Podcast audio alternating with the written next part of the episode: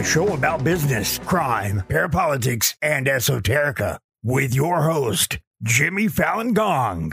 Yeah, that's right. Right. So we're we're getting ahead of ourselves in the timeline, but you know, around 1970 is when Sasakawa takes a step back from his strident anti-communist stuff and he starts chilling out and saying, I'm going into a new phase of my career where I'm going to be like the, I'm going to buy my way into a Nobel Peace Prize and become this global philanthropist and stuff. And he's working with kind of your Rockefeller, you know, Anglo Yankee New World Order kind of types, trilateral commission, stuff like that.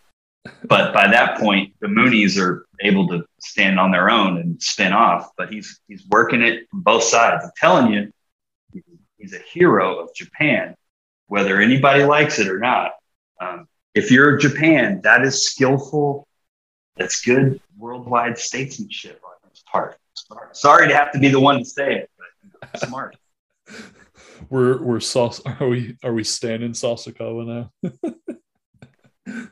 no, I'm just trying not to be so one-sided about everything. You know, because it's you know the world is complicated, full of nuance, and you find yourself in history and you're caught up in the gears of it. yeah.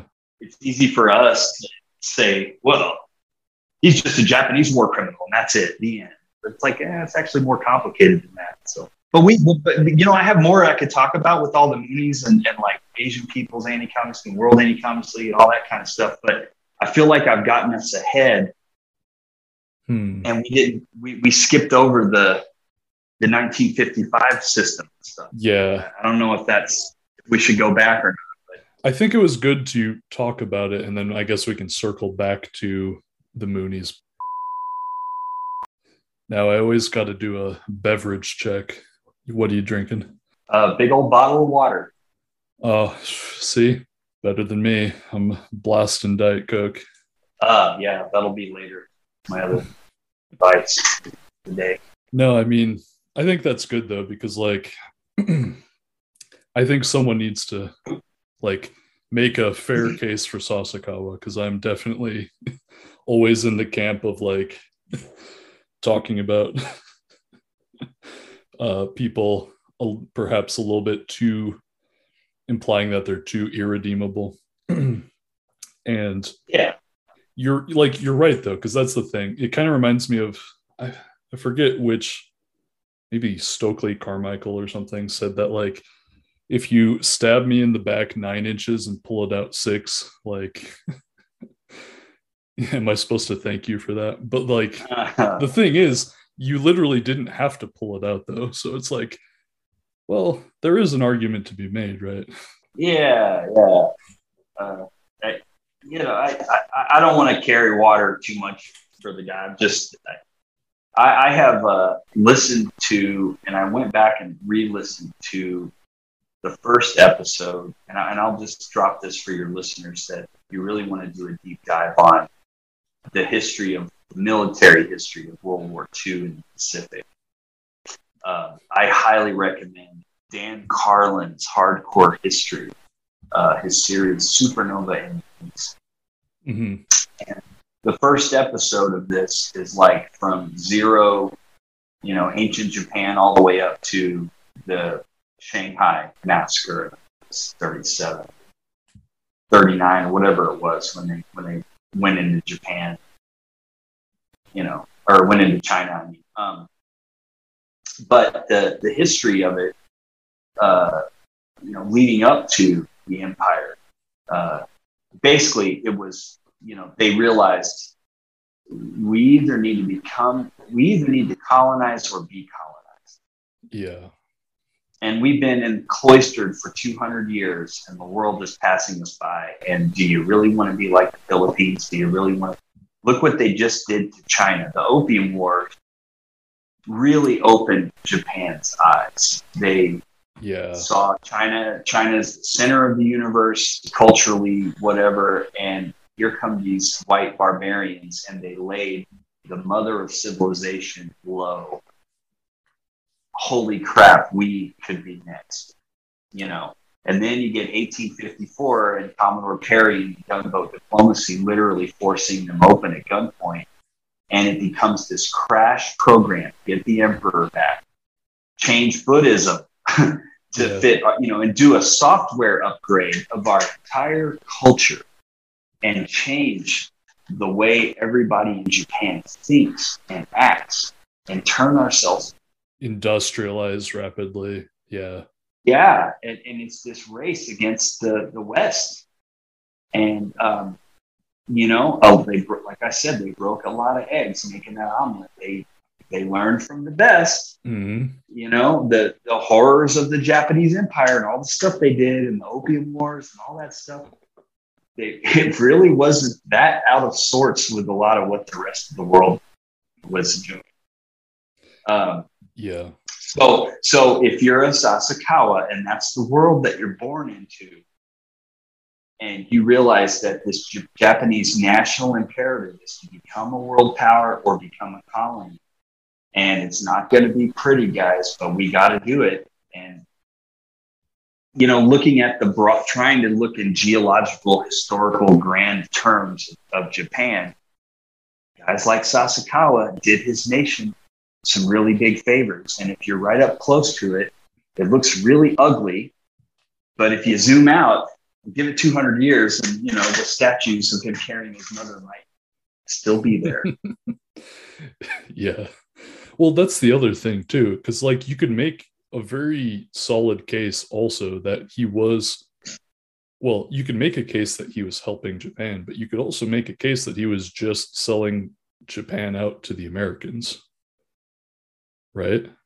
I mean, there's a case to be made for both, I think. I, I suppose so. I'm looking at two books right now. Yeah. And one of them is called An Occupation Without Troops Wall Street's Half Century Domination of Japanese Politics.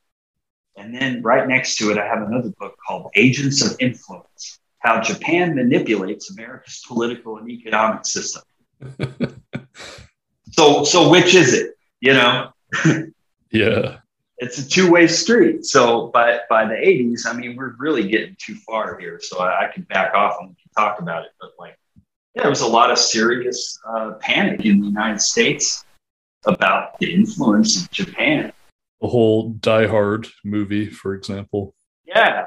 Or uh, there was some movie about uh, American automakers uh, and the Japanese buy it up. I can't remember the name of it. Keaton in it. Yeah. Made in America, maybe is the name. I think so, because the Japanese buy the auto factory, right? Right. Yeah.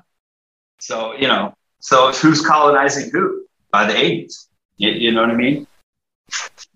Exactly. No, I mean, I think we should. Should what do you think? Should we talk about the 1955 system or the Japan lobby? Isn't it the same thing? hey.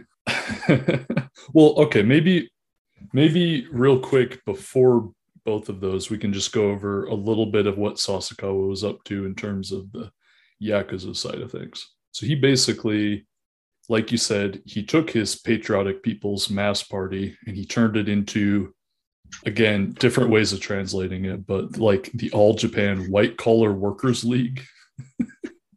I saw one way of translating it. Um, like you said, he founded Wackle. Um, uh, he got in with the Moonies, of course. Um, you know, people say he founded Wackle, and, I, and there's, I think it's way too pat of a way of putting it. But he was definitely up in the mix, and he definitely did help the the Unification Church get started in Japan. He definitely helped get Japan's first uh, World Anti-Communist League chapter together in the 60s, which was a moon political front. It's like Sasakawa did Wackle. It's like I've seen that said, and it's like eh, yeah, it's complicated than that. Though I will ask you this: Do you think that he ponied up the most money for Wackle? Like any one guy? Um, I, I would speculate that if any one person would be responsible for making the largest single contribution, he would have to be the guy you'd be looking at to fill that bill. Mm-hmm. I, but at the same time, uh, they, all of those groups were aggressive fundraisers in their own right. I think some of their benefactors maybe gave them seed money and said, all right, here it is. You're now up and running. You, you've got this many years to get stood up on your own because I'm not going to do this forever kind of thing. Mm-hmm. But largest single checkbook, Sasakawa, chances are real good. You know, if there's somebody else out there that made a bigger contribution, maybe we should be talking about that guy instead of Sasakawa. yeah. Um, so Sasakawa, there's a quote uh, where he's describing sort of like this 1950s uh, right wing milieu, where he said, Formerly I had Kodama and many other roughnecks around me. I was their leader, so some may call me a rightist, but I am not a rightist. I am a humanitarian. Now, he was saying that, I think, in the latter end of his life when he was trying to rehabilitate his image but Sasakawa was chairman of some like 30 right wing organizations. And he talked occasionally about having a private army of 8 million ready to strike against leftists for the fatherland, quote unquote. Did he really sleep with 500 women? did he really have did he really have 8 million people in his private army, you know? or is this Washington chopping down the cherry tree? I, I don't know. Right. And it's like, do you really want to call it 8 million when there's just like you're counting every single gangster in all of Japan? But at the same time, he kind of did have that position in the underworld. So, kind of. Yeah. Yeah. The, what was it called? Zen Ai Kaigi, the All Japan Federation of Patriotic Societies or whatever gets going in the 50s. And that was basically mm-hmm. uh, Kodama as the great peacemaker between all the different, you know, uh, factions of the Yakuza. And basically, he was like, we got to not fight each other. We need to save all of our strength for the event of a communist takeover. And that's when it's time for us to shed blood, not before. It's not fighting ourselves.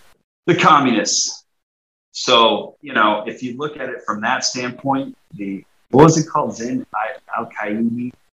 But like in the Yakuza book, they said that uh, it was sometimes referred to as the Yakuza Kaigi because that's really what it was. Yeah. you know?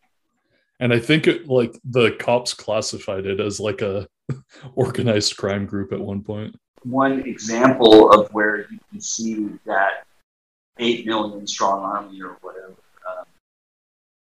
maybe maybe it's exaggerated, but they nevertheless flexed their muscles in a big way uh, in 1960 when Kishi was trying to renegotiate the treaty with the United States. And there were massive protests because it was, I can't remember exactly what the terms of it were, but yes, the United States can station nuclear weapons in Japan. It's not a good sell for regular Japanese people. And uh, we're still going to have bases, you know, Marines and whatever in Okinawa, and you know other kind of things like that that uh, that the left in Japan was uh, very against. You know, this is the bad old days. We don't want all of this. We certainly don't want nukes in our country, guys. And uh, at that at that time in the late fifties, Nobusuke Kishi was the prime minister, and he staked his political future on getting that that new uh, mutual security treaty passed. Mm-hmm. And there were massive, massive demonstrations. They shut down the diet. Uh, these protesters uh, at one point had sort of overrun Douglas MacArthur II's motorcade, uh, and they had to be evacuated by helicopter because they were surrounded by these student protesters. And um, Kodama and the rounded up the boys, and I think they had something like twenty thousand. You know, just everything from street thugs to uh, you know, food vendors and working class guys who were ready to get a billy club and go into action for the fatherland, and uh, to to uh, to, to become like a rapid reaction force in case things went bad as they were anticipated to be when Eisenhower was scheduled to make a state visit to Japan.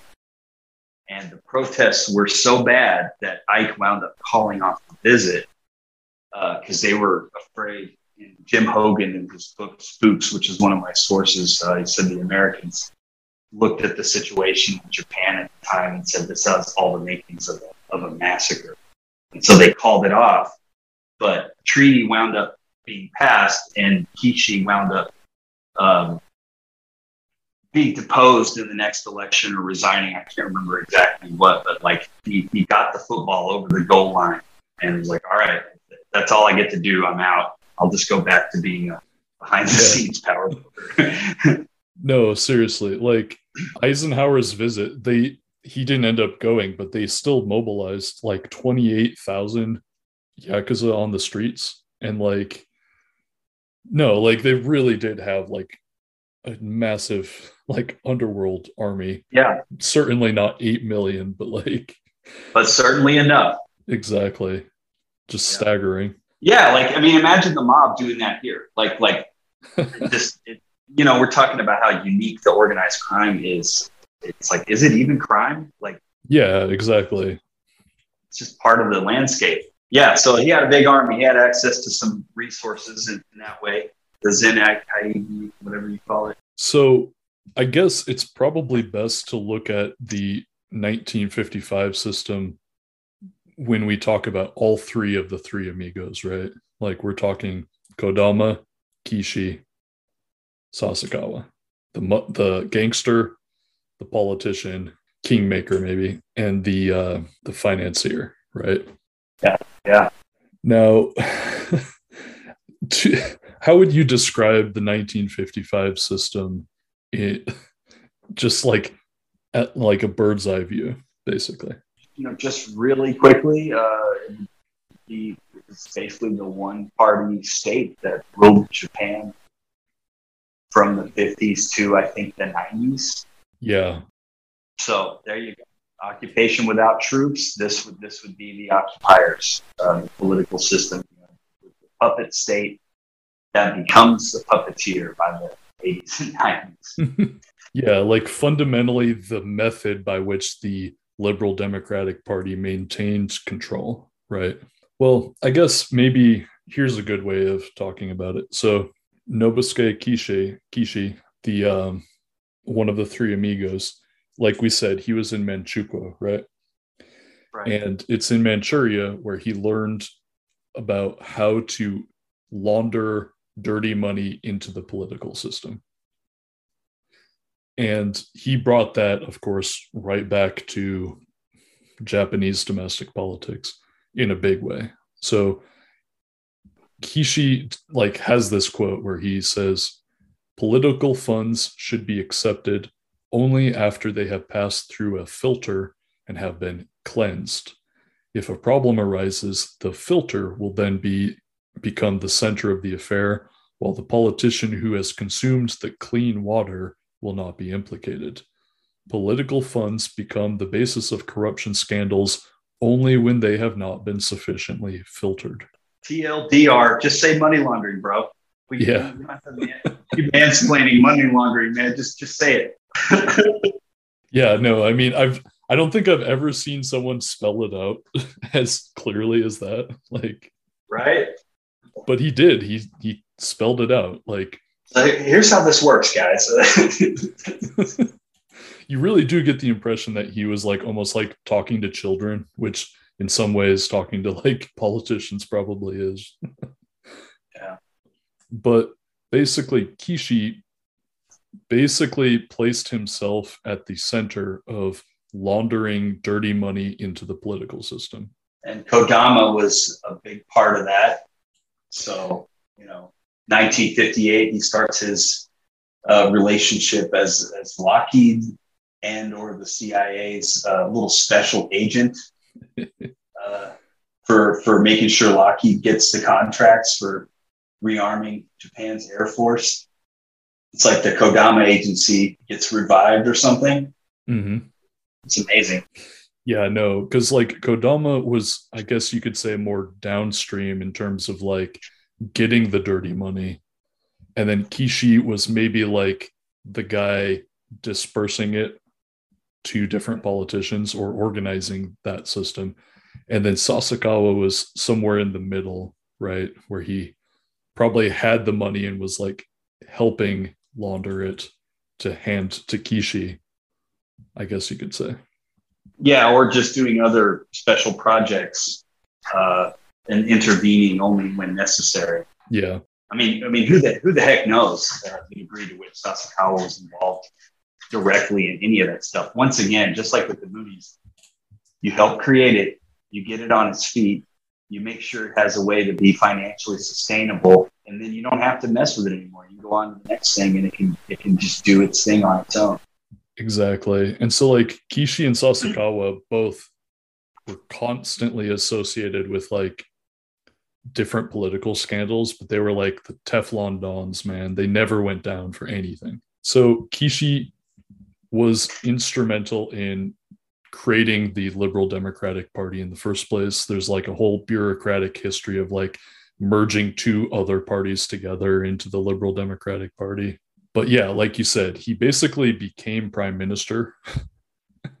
and basically between 1955 and when he resigned as minister, there were 14 separate corruption cases involving his party and his government. And he was never once named like uh, in the prosecutor's cases. Like, but like the public knew, people, everyone knew it was like Kishi's system, but he would never be formally indicted. That's amazing. It sounded like the washing machine wasn't working very well. it's one of those old washing machines that like shakes a whole bunch. But like like you said, there was like several really high profile cases. There was the Lockheed case, which correct me if I'm wrong, that's the one where a Japanese porn star basically crashed an airplane into the house of Kodama, correct?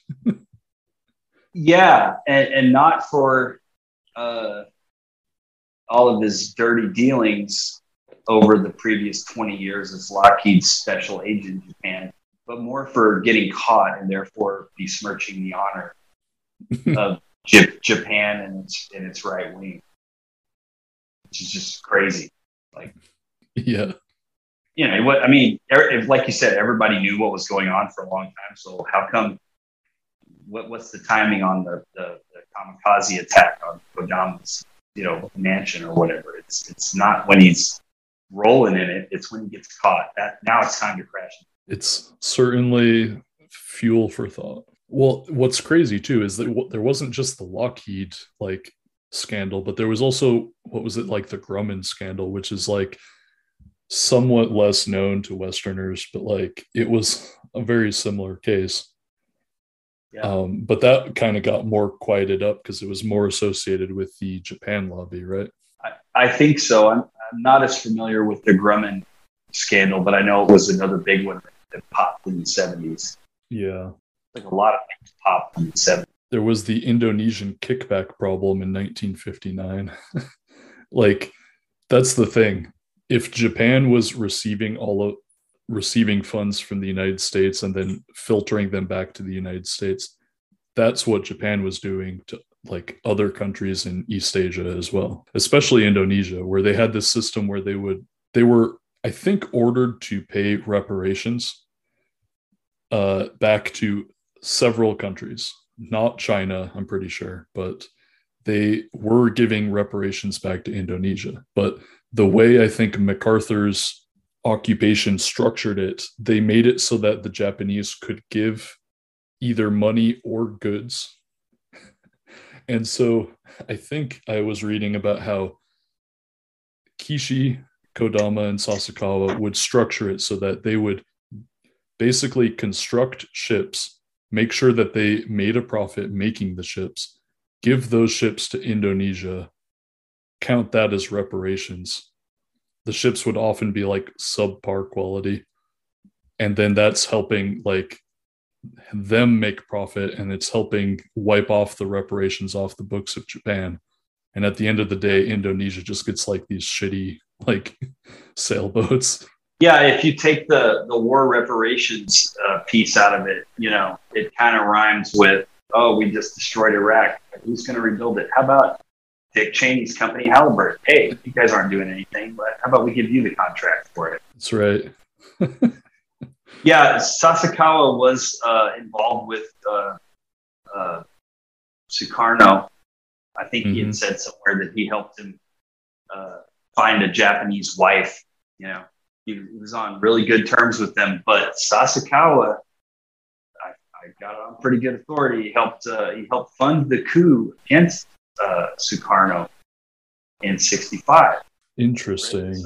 Don't remember which which book I read this in, but he also the 1970 coup in uh, I think it was Cambodia. He was that one's a little more shaky that he was maybe involved in.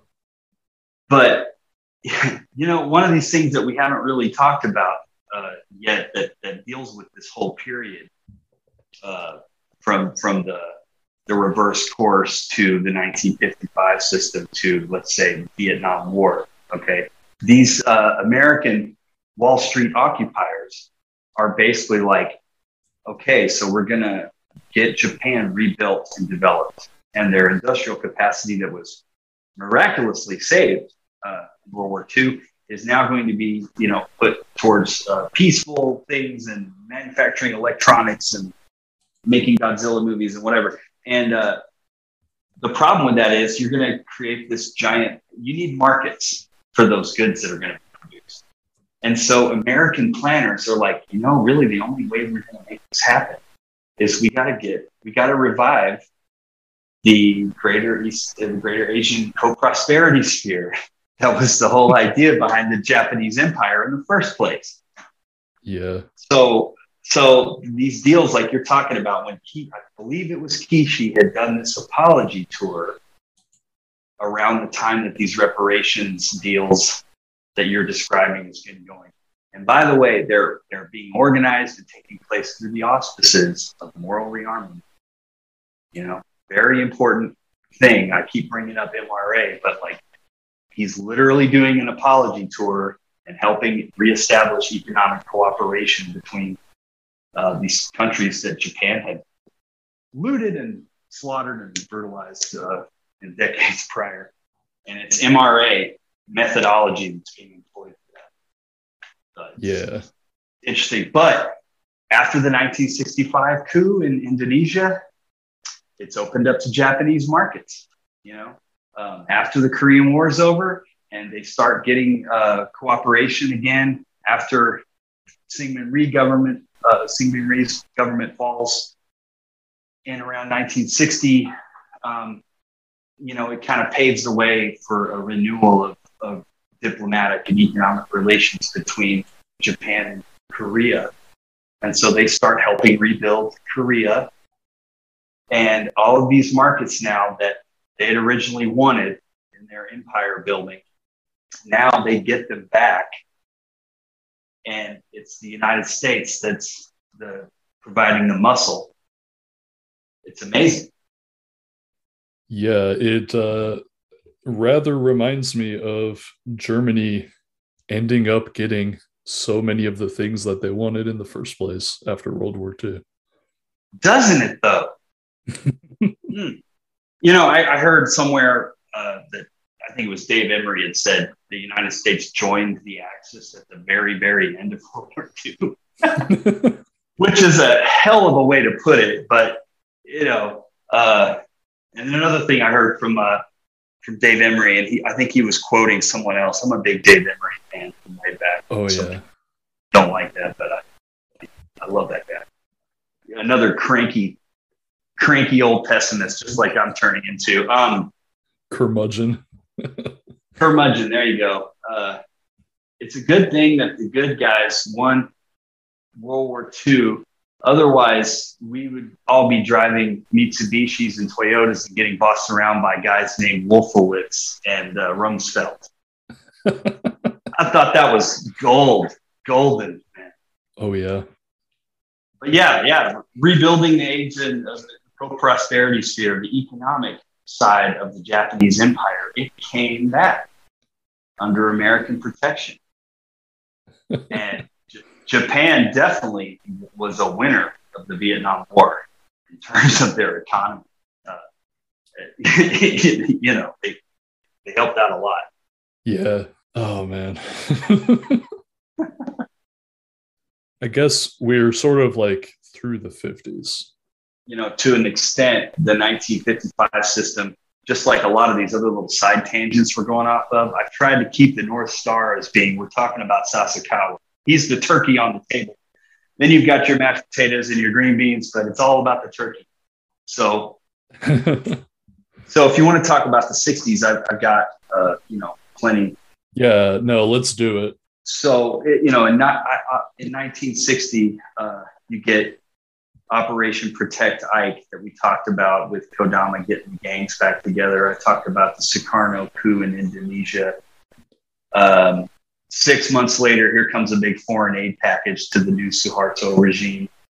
Um, in 1963, Sasakawa becomes an advisor to the Japanese Unification Church. And just dipping back into the very late 50s, just for a minute, mm-hmm. around the late 50s, 1958, is when you get a little thing called Taekwondo coming onto the scene. yeah. You had talked in your latest episode on uh, the Inoue guy. I just listened to that yesterday, right? Mm-hmm. And you're talking about can martial arts uh, organizations and dojos become intelligence fronts? Oh, yes, they can. um, so in the late 50s, um, you get uh, Sasakawa helping establish this um, Japanese uh, karate federation. You know? Yeah. Uh, and then you've got Bohi Pak, which is Bohi Pak was uh, the Reverend Moon's like chief lieutenant. He was the United States. He was the military attaché to the United States in the '60s and he was a KCIA guy. And he was the guy, if you ever see videos of Moon and he is talking in Korean in this bombastic way, and he's got this guy next to him with spectacles on, and he's like translating for him. That's Pak. Mm-hmm. But his, anyway, Bohi Pak's cousin is a man named Jhoon Rhee, who is regarded as the father of worldwide Taekwondo. and the early Taekwondo in the United States was a Moonie front, and Jhoon Rhee was in the Moonies until 1965. Um, basically like, they're not going to let me marry who I want to marry. You know, I'm out. And there was a lot of weird stuff going on with the Korean Cultural Freedom Foundation, which, you know, Bohi Pak and then started as a, a, kind of a Korean lobby that would later get implicated in the Korean scandal a decade later. But uh, in the 60s, uh, Sasakawa is he's always funding these patriotic organizations and things like that. So martial arts is you know a long and storied history in Japan, and so he sort of gets the J- Japanese uh, Karate Federation together and takes it worldwide by the end of the decade. It's the World Karate Federation, 1970. Let me let me ask you something here with that because that's very interesting to me because like Taekwondo in some ways was a modern invention, like dating from this period, right? Obviously, there was like a history of techniques going back further, but like, could you make an argument that they were essentially seeing the karate model and then basically packaging their own version of it? Could like could you make that argument? I'm just I'm wondering because I don't know for sure. I could probably make the argument and be way in over my head uh, really quickly because there's people probably are going to listen to this that could probably correct me as soon as I start talking on it. I will say this: years ago. Yeah, yeah, yeah. I swear, I swear, I swear. The first time I ever heard Ryoichi Sasakawa's name, I used to, I used to do karate with my kids back when I was like young and skinny, right? And uh, and and the the the sensei uh, really good guy, really nice guy. But he, there was a place of honor in the dojo, and there's a picture of Ryoichi Sasakawa. He's the father of world, the World Karate Federation. And karate in the United States, as we know it, wouldn't exist without this guy right here. He's got the incense burning. Uh, and and that occupied the place of honor in my dojo. And it's Sasakawa. Years later, I read Inside the League, and that's where I'm like, where have I heard that? And then it gets to the part about the karate. It's oh man, okay, wow. Because like I was just thinking, I was like, okay, karate and taekwondo, not to besmirch like people who really practice it and everything, but like at the end of the day, it mainly functions as like a thing kids do, and it like it's in strip malls, and it basically like is kind of a scam, right? Kind of fits in with like I don't like how, I'm trying to like it sort of fits in with like Japanese and Korean soft like cultural power like private diplomacy tool. Yeah, but it's also fundamentally kind of just a scam on people. So it's just like I don't like I don't know. I was in karate for a couple of years. I didn't feel like it was a scam. Okay. Well that's that's that's good. But I'm sure I'm sure dedicated practitioners and senseis would probably push back with remarkable martial skill and force on such an and I'm not trying to get my ass kicked uh, once this podcast gets out. So I'm just going to take a bow and uh, tell you that there's a website called akillingart.com mm-hmm. that has an entry about the early Moonies and Jhoon Rhee and the early Taekwondo Federation in the United States being a Moonie recruiting front. recruiting. and that's what, yeah, and I'll leave it at that. But uh, so another side dish on the whole Sasakawa train is the importation of martial arts and like karate to the United States and around the world. It's that's that also is a part of this man's history. So I wanted to bring that up when we're talking about the 60s. No, but like that just underscores like literally every aspect of like Japanese like society and Japanese history for like a hundred years. Like he's, his fingerprints are all over everything. Yeah, yeah, yeah. So and and, and the reason why, besides the karate thing, uh, the reason why I knew about Sasakawa is from doing research on the World Anti-Communist League, and uh, as we had said before, he was part of some international communist league in the 30s, which I didn't even know existed, but good to know. Um, but he was instrumental in building up uh, the World Anti-Communist League. I, I, think, like I said, the idea that he just bankrolled it is way too simple, but he was definitely in the mix. And when literally at one of his uh, motorboat racing courses at the base of Mount Fuji in the mid 60s. He gets the he gets this whole group together, uh, and they form the Moonie chapter of WACL, soon to be chapter of, of you know World Anti-Communist League, the Japanese national chapter of that worldwide organization, was called the International Federation for victory over communism. In Korea, it was called the International Federation for the Extermination of Communism. and so the Japanese are like, look, I'm with you, but we just dial it down a little bit. Victory over communism. Okay. Uh, in the United States, the, the uh, sister organization is called the Freedom Leadership Foundation. Uh, because the, the American PR guys are like, you guys got to chill, you know, with this. Um, but but this was organized at you know the meeting founding it was organized at, at one of Sasakawa's racing courses, um, and it had there was a guy named Osami Kuboki. Yeah, that was a member of the Rissho Kosei-kai Buddhist sect, which was itself kind of derived from the what's the what's the, the, the nationalist Buddhist group that you talked about before. Was it the Nichiren? Yes, uh, derived from Nichiren Buddhism is Rissho Kosei-kai Buddhism.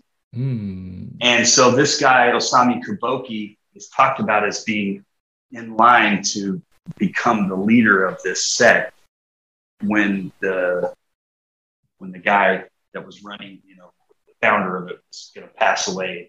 In line to be Instead, he and apparently 50 other leaders, they say, in the Rissho Buddhist sect, they all do a mass conversion to the Unification Church.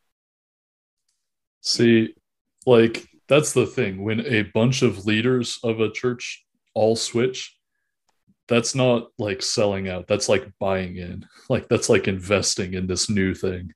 Yeah. So in the room is Yoshio Kodama, Ryoichi Sasakawa, the allegedly Reverend Sun Myung Moon, and Osamu Kiboki. Um, they just convert to what was called Genri Undo, it's Japanese word for their unification church. And there's a guy named Shirai Tameo from a group called Japan Youth Lectures, who was also a Kodama lieutenant, is there. And the result is the Victory Over Communism group. Um, in, in Jim Hougan's book, he called it Win Over Communism. But, you know, so it has different names depending on where you are. But uh, it, it, was a Moonie front, and uh, Shokyo Rengo, I'm going to call it, uh, would actually was very uh, tied in with the LDP, Liberal Democratic Party, providing uh, campaign workers and volunteers for Liberal Democratic Party candidates for office. Uh, did a lot of aggressive fundraising. Um, and there's a guy, Richard Samuels, wrote a book called Machiavelli's Children, uh, where he says that uh, Shokyo would become one of the quote most widely reviled groups in contemporary Japan. Uh, and, and, and, there were multiple reasons for that. They would try to get people to buy like heavily marked up votary stuff like ceramics and like fine Korean porcelain and stoneware to little old ladies in Japan, for example. Um, almost like some senior scam kind of thing. You know, this was this was this this all sounds so much like the LaRouche organization to me. I mean, except with the religious element mixed in. Yeah, well, you know, one source said something about you know they had the muscle of the mob, the religious devotion of the of the Moonies, you know, powerful backers in the LDP. Mm-hmm. It was like a new tool in the toolkit. Um, and so in the in this context of, of the Moonie whole thing. I'll read you a quote from a guy, Allen Tate Wood. Uh, it's a big American movie. He wrote a book called Moonstruck. what a title! Yeah, the moon, the puns, man. You know, moon is eclipsed, moon this, moon that. Um, yeah. So he, he wrote a memoir called Moonstruck, and in one of his interviews that I found online, I originally started trying to look this guy up and he's naming and then I realized later it says at the top they changed the names to protect maybe not the innocent or the guilty, but maybe probably to protect Allen Tate Wood. Yeah. But um, yeah, so I'll just read it. Quote: uh, It was through this witnessing process that could that that we could understand how deeply appealing Moon was to Japan's reactionaries. What better way to tell it than through Arima Katayama, which is absolutely he's talking about Ryoichi Sasakawa. Okay, so I'm going to call him one of one of us. one of Osamu Kiboki's close connections. Okay, so uh, Sasakawa, he says, now in his 70s, was a World War II fanatic, an architect of the kamikaze program, who had a role in the Hitler Tojo Pact, and a war criminal who had done time.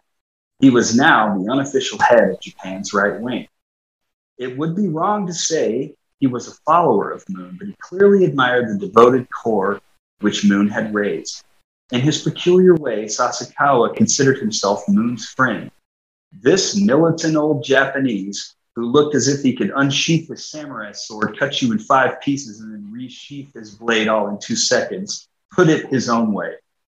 Quote, I am Moon's dog, he told a group of Moon's followers.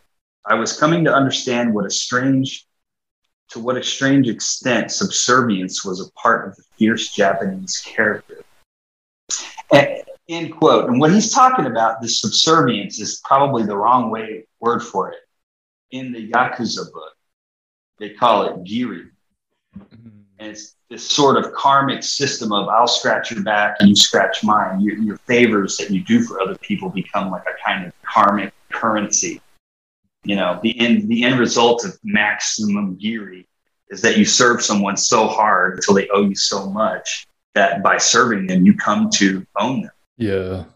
And and that's what Moon did exactly that. Uh, when he brought his people to the United States, he'd have these uh, cute Korean and Japanese girls going and volunteering to work in congressman offices. Oh, you know, do you need your floor swept, or can I go get you some coffee, or can I plant this? Can I plant this listening device in here? You know, I, I know a lady with a massage parlor. If you need a little special, you know, uh, yeah. So, uh, so back to Sasakawa though, um, and the the World Anti Communist League connection. He preside. Okay, so Sasakawa is like the, the unofficial head of the Unification Church in Japan. Yeah. Along with a couple other guys I mentioned. Sasakawa provide, presided uh, over the, the biggest World Anti-Communist League con- conference they ever had in their, history. And this was in Tokyo in 1970. And he gave the keynote speech. And I have it from the David Nelson Rowe papers from Hoover uh, Institution, but it's quoted, he's quoted in Inside the League as well. But um, here's what he said in his speech, and I'm, I'm kind of paraphrasing. Um, I, I, know some of these radical leftists are here with us in this very room as infiltrators right now. And I want you to know I don't have any ill will towards you because, after all, you have a disease and you can't help it. But me, I'm the doctor and I have the cure. And I'd rather help you, but if the patient won't submit to my treatment, I have stronger treatments as well if I have to use them. Who? So here, there's him just threatening the whole auditorium with people. And Don Diligent told me that Moon had cribbed that line and used, basically stole Sasakawa's line and was telling Americans that very same shtick a year or two later in the United States. That's one interesting thing about Moon and Sasakawa. Another interesting thing about Moon and Sasakawa is there's sort of was a famous picture uh, that was used in like building up Moon's image as this great humanitarian, uh, where it's supposed to be uh, when he's in like a North Korean prison camp in the 40s or 50s or whatever. And he's, yeah. he's trying to escape. And one of his people that's in prison with him doesn't have any shoes and it's cold. And so, Moon, there's this painting, it's like an illustration. It's very well done.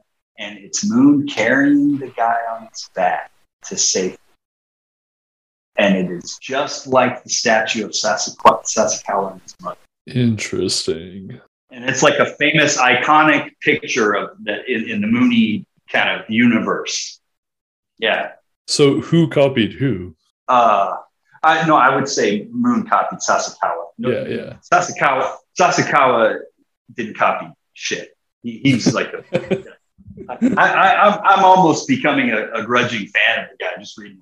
Yeah. No, no, but, but the, the Moonies, I mean, they cribbed a bunch of stuff from moral rearmament, for example. You know, they weren't, they were derivative. Yeah. I mean, that's like what cults do, right? They basically come up with a couple new things and mostly copy everything else. Yeah, yeah. The Unification Church was derivative rather than, you know, I mean, everything, a lot of this stuff is downstream from Sasakawa, right? So the Moonies, we got to put in that same category, just like, you know, karate, apparently. Um, so no, it's Moon copying Sasakawa, stealing his lines, stealing his iconic image, you know. Yeah. Interesting. Well, okay, I saw this too. Like is Shokyo Rengo? you said that was the more or less the name of the the Moonies in Japan? That was uh Federation for Victory Over Communism is oh, Shokyo okay. Rengo. Gotcha. Okay. Undo is the Unification Church. That's right. But their their political arm is Victory Over Communism, Shokyo. Now, I saw this too that uh, the the Moonie Church, their headquarters was on land that was owned by Kishi. yeah, I heard that. Man, it's just like all tied together, right? Yeah, yeah. yeah. Kishi loved the Moonies as well because they, you know, good cheap labor for for politicians. Yeah, I saw something about like he said like if all younger people were like Shokyo Rengo, Japan would have a bright future. Yep. Very interesting. Yeah, but you know, if, if we're almost going to move into the 70s here, which Mhm. maybe we should, um, I'll just say that 1970 in the World Anti-Communist League Con- Conference in Tokyo was kind of like the peak for Sasakawa's open, out in the open uh, funding and sponsorship of these right-wing organizations, these international ones like LACL. You know, he gets his karate feder- federation going in 1970, and he's taking a turn towards becoming the humanitarian powerhouse and philanthropic Yeah. you know juggernaut that that he becomes from the 70s to the 90s and by that time like like i said the moonies it's like all right you're bilking old ladies out of money for porcelain and whatever. And um, i'm going to move on and do the next thing now. I'm going to go work on the rockefeller guys some more or whatever. Uh, you know there was newspaper stories in the 70s describing moon as a seafood magnate. Yeah, yeah. like in the early days, you know. Um, he went on to defense contracting, like his Tong Il, which means unification. Uh, Tong Il Industries got the contracts from Remington or Colt to like manufacture M16s for GIs in the Vietnam era. Oh, and two things with that because like I heard that like the M16s initially in Vietnam were like super shitty. like a lot of them wouldn't work very well. Huh.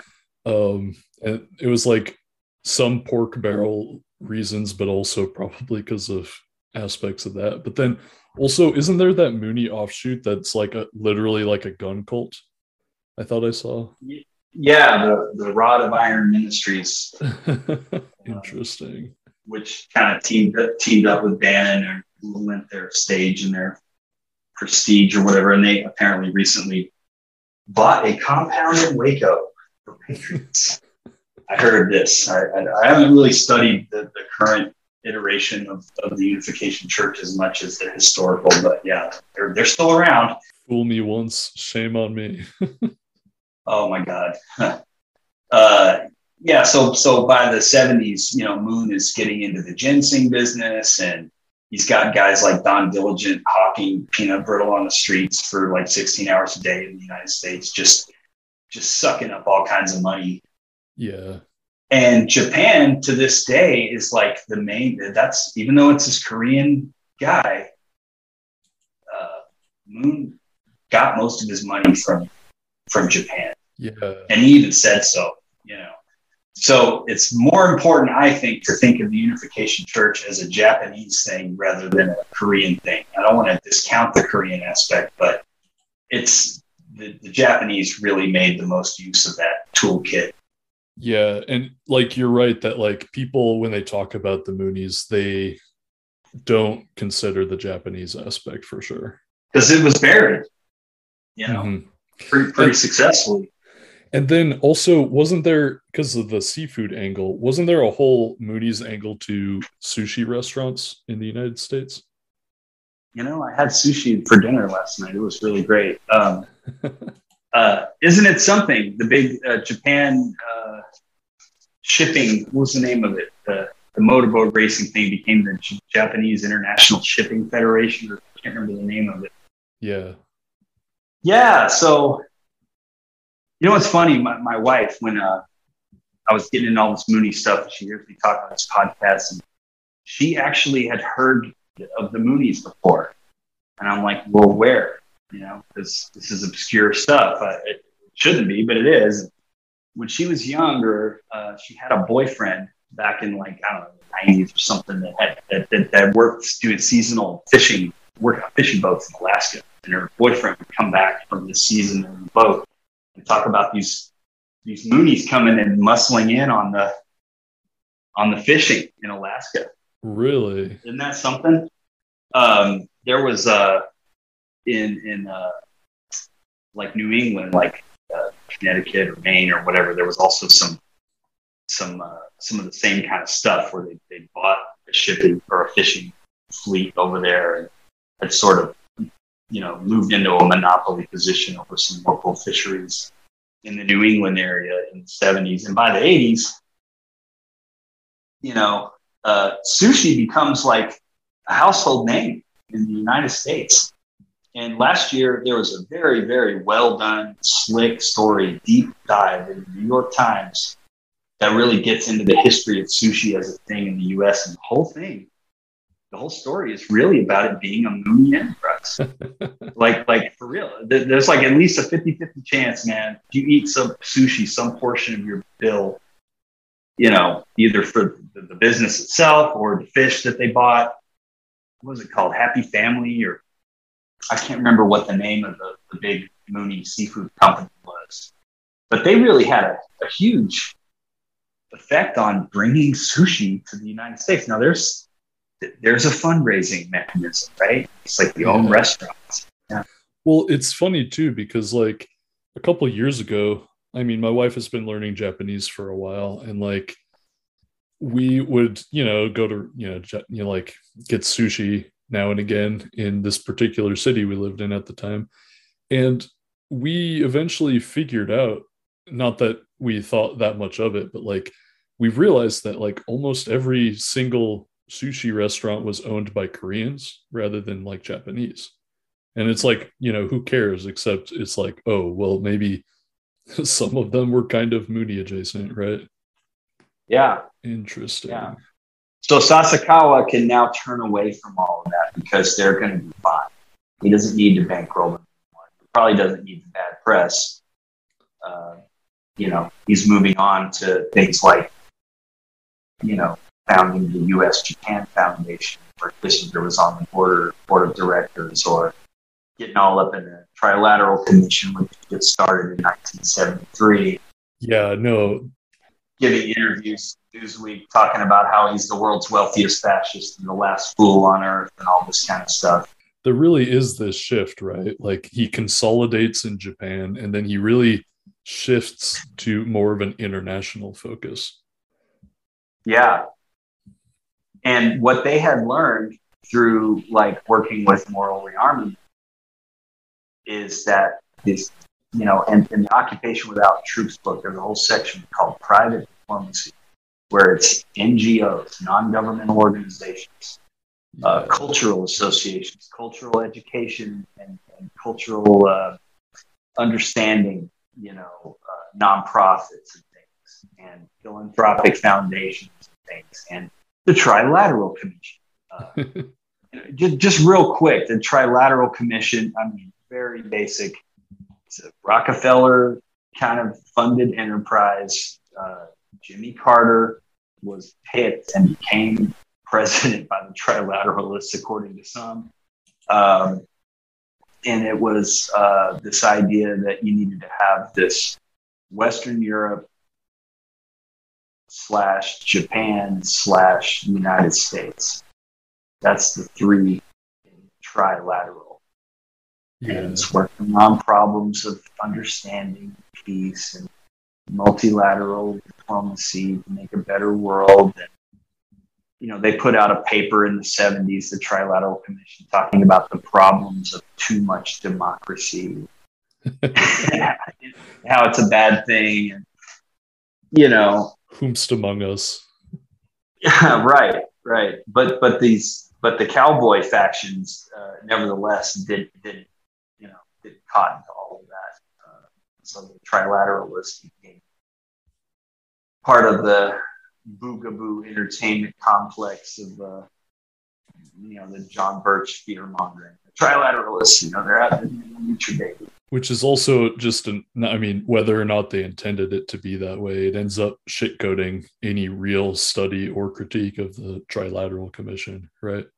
Th- that is correct. Um, yeah, and, and that's and that's too bad. But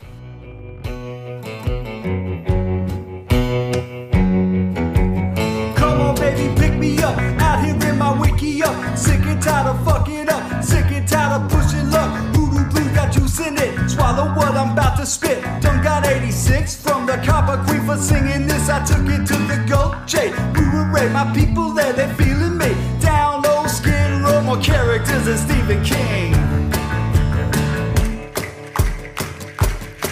Said I'm just working at the quarry, y'all. I ain't in a hurry, y'all. Come on, baby, pick me up.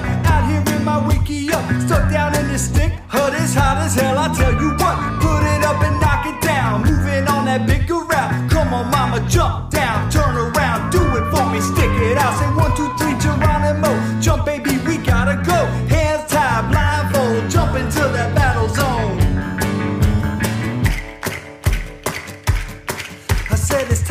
the fuck out, cause they done let the wolves out. They're coming with that heat, mama shooting up the street. Mama, fight or flight adrenaline, you feel that little tingle in your feet. Mama, no retreat, mobilize your whole fleet. Hit the street, tell me that you good for it. You want peace, go to war for it. Say one, two, three, Geronimo.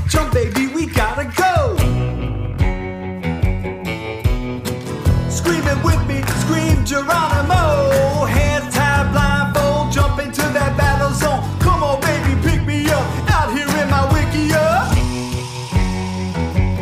Got y'all on some Aztec bullshit. Never getting used to it. Got bells of weed and catapults with Santa Muerte fused in it. Shoot it over the castle wall. The Migra can't patrol it all from Berlin to the Great Wall. The greatest walls are bound to fall.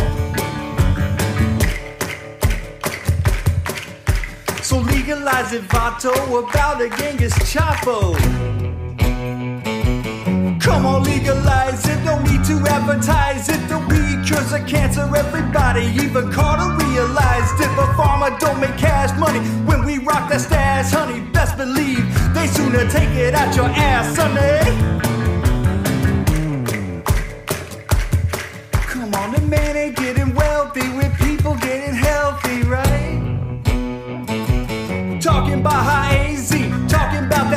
That We got no economy if we ain't got no enemy. The Popo and the BP, DHS and Army, Honeywell and L3, razor wires, UAVs. Officer, excuse me, please.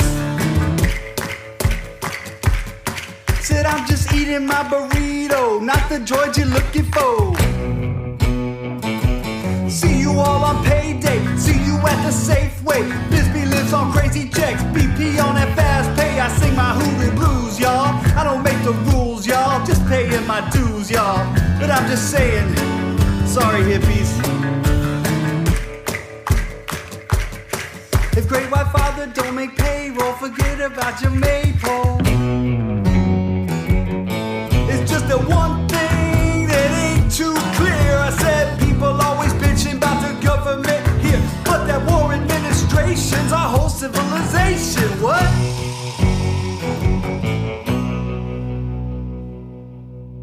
The 70s here's another thing i got to bring up about in the 70s um, that was a decade in the united states and i recently learned also in japan where the whole culture war wedge issue around abortion started getting you know, Yeah. When you were telling me this, we were planning the episode. Like, I was like blown away. Like, no, go off. Like, this is good. okay so you know my little pet theory is that the abortion thing in the united states is really about we need more white babies right? Mhm. sorry it's just a demographic uh, eugenic issue disguised as a culture war issue. So if you look at charts like birth rate in japan in the 1970s it was really going down.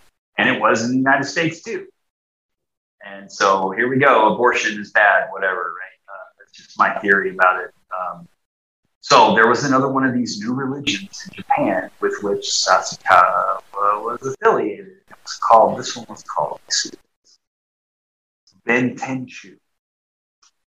So there's this idea in Japan called Mizuko Kuyo, uh, which means Water Child Memorial Service.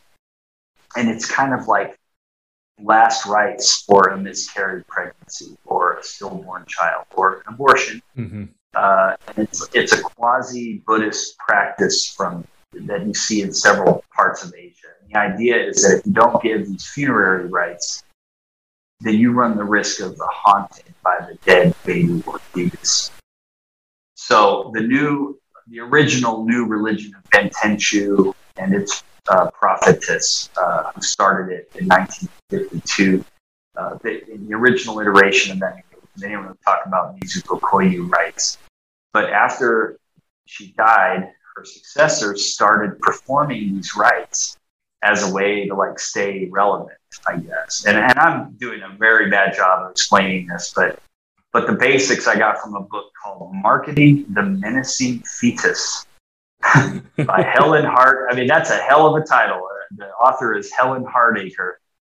Uh, and the Bentenshu religion had a magazine called The Mysterious Shroud in 1979. They start talking about the, the fetus rites. But Sasakawa, according to this author, had been a big supporter of this new religion, especially in the 70s. So again, you know, this is the time of declining birth rates. This is a time when Sasakawa is railing against teachers' unions in Japan, just like his rightist counterparts started doing in the 70s, you know, teachers' union. Um, anyway, I, I, just had to throw that in there because if you get to reference a book called Marketing the Menacing Fetus, you, have got to swing at that, right? well, let me let me let me ask you because I feel like maybe like okay, how was that like okay, because like Japan always like for a long time they were like they really like abortion was not particularly an issue. Like access to it was available. Like it was viewed as like a medical procedure et cetera et cetera. So how was this group like used to try to like make abortion an issue? Like i guess i missed the needle connection like threading the needle. Yeah you know just sasakawa's name comes up as a supporter of this bentenshu religion. Right. At a time when they are really hyping up like like may, maybe if abortion for a while was no big deal in Japan, then uh, trying to coerce the population to saying anybody that has an abortion needs to do this religious rite. Otherwise, right. you're you're going to be uh, having like a baby poltergeist at your house or whatever. It sounds to me, it sounds yeah. to me a little bit of like the same thing where they make a woman United States like go through some kind of abortion counseling guilt trip thing before you get it. Yeah. You know, just just try one more time to see if I can shame you into having this white baby for me. Uh, it sounds kind of like the same sort of thing. Like imagine being a woman. Uh, I can't. I can't imagine, but I can't imagine abortion is easy. You know, I, I don't want to really get into it too much because what the hell, I I don't have a womb, but it's probably a really hard time uh, for a woman to have an abortion uh, under any circumstances. And so now, if you have family or the society pressuring you into doing some uh, after action kind of shaming ritual where you have a, a funeral for, for, your fetus that you aborted. Yeah. It, it might have the effect of discouraging it. Yeah, there's it's like a win-win for them because you either probably have to pay them to do the stupid ritual or then you feel bad about it and a certain percentage will then just have the kid. Yeah. Yeah that's a very interesting like psyop.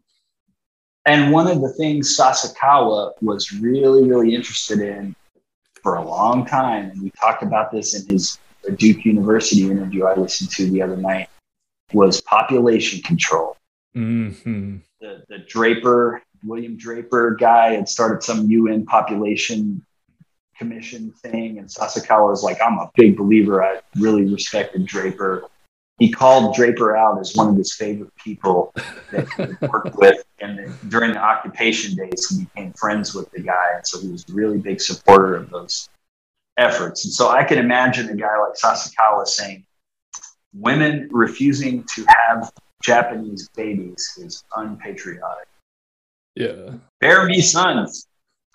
that's that's so interesting too, because like, well, we know from like the conspiratainment like world that like like Malthusian like depopulation like there are fears that like the trilaterals are like planning like a depopulation event or, and or like encouraging that right yeah and like there there's Sasakawa in the Trilateral Commission, like basically being really fixated on population levels. You know, I don't know how uh, fixated he really was in this. It's just weird because you, you're, I'm, I'm just trolling. I'm, I'm, I'm like Mhm. uh, fishing for any. Where's us? You were doing the, we're doing the literature review. We're doing the historiography here, right? For prepping for the show. And here's his name popping up as being a supporter of a new religion that happens to be wrapped up in supernaturalizing the abortion issue in Japan at a, at a time of declining birth rates. So, Yeah, I mean, didn't he like identify himself as a founder, an honorary founder of the Draper World Population Fund, which like he identified himself as an honorary founder, which is such a like Sasakawa thing to do. yeah, yeah, um, yeah. And so it so as the '70s keep going, he he's got his U.S. Japan Foundation going, and he's starting to really cut checks for all kinds of stuff. Um, uh, Jimmy Carter, his fellow trilateralist, um, left office, you know, in '81, uh, was not very popular, and so he was not very popular, and neither was Ryoichi Sasakawa at that time. But they kind of teamed up for some mutual reputation rehabilitation efforts. And so Carter had this Global Initiative 2000 or Global 2000 thing that was all about ending poverty and, you know, getting vaccines to African people or, you know, kinds of stuff like, you know, Jimmy Carter, the post president uh, humanitarian.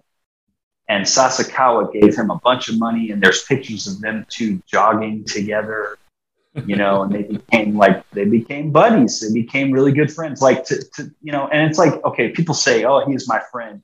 Um, you can't always believe it, but like the Carters literally got a special invitation to Sasakawa's like mother's funeral or something, and like they didn't even tell anybody till after the funeral was over. They they like literally got to go to one of Sasakawa's family members. Which sure sure sounds like it to me, like a real friendship.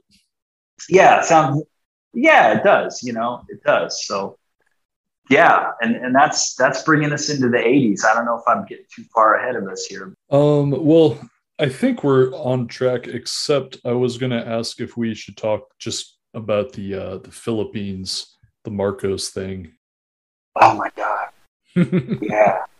Yeah. So so at the beginning of the I referenced the Dan Carlin Supernova in the East series, right? Mhm. And he starts out by talking about this Japanese soldier who won't come out, you know, out of his uh out of his uh his little hiding spot in the in the Philippine jungle, and this is in the island of Lubang, or is it Luzon? One of the holdouts. Yeah.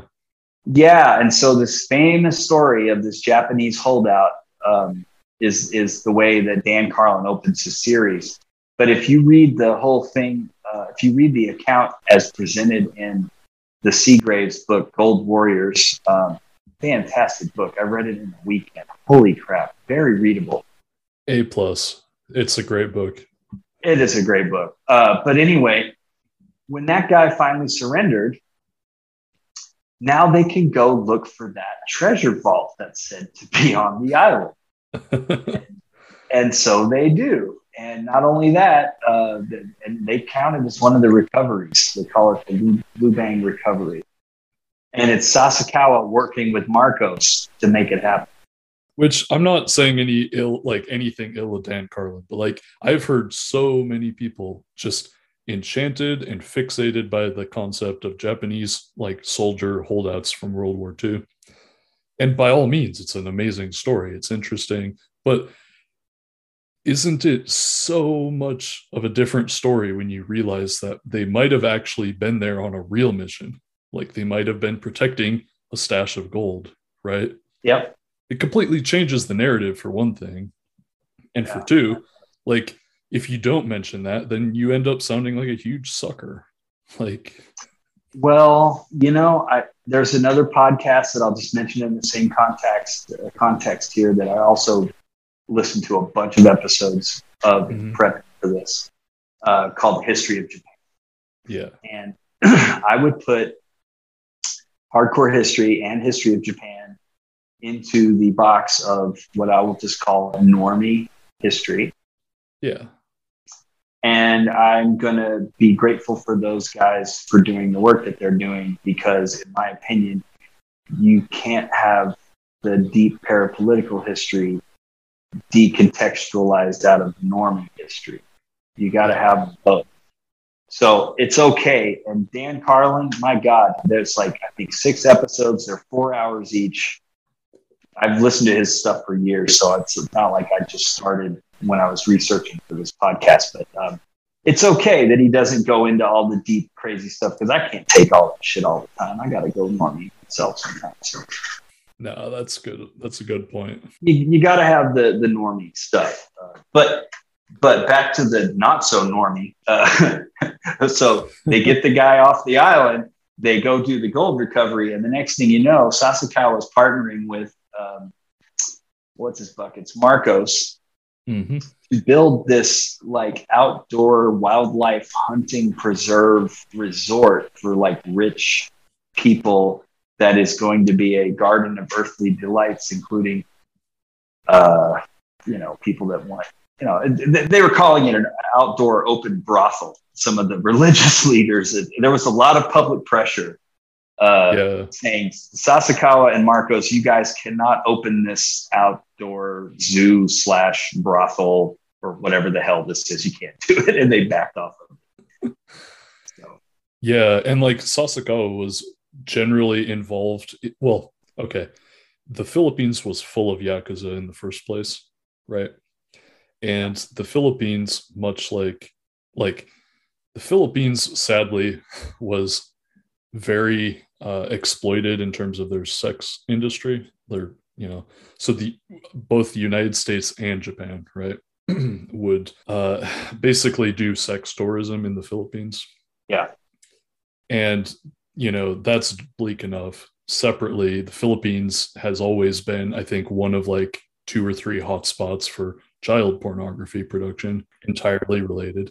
But the yakuza were there helping run the sex tourism and sasakawa was involved not just in that one particular resort that i think they were developing but i think he had his fingers in a few of the other uh enterprises, I guess you could say. Well, because he they also did hunting and fishing and stuff, so it's like it all is mixed together, sadly. But yeah, exactly.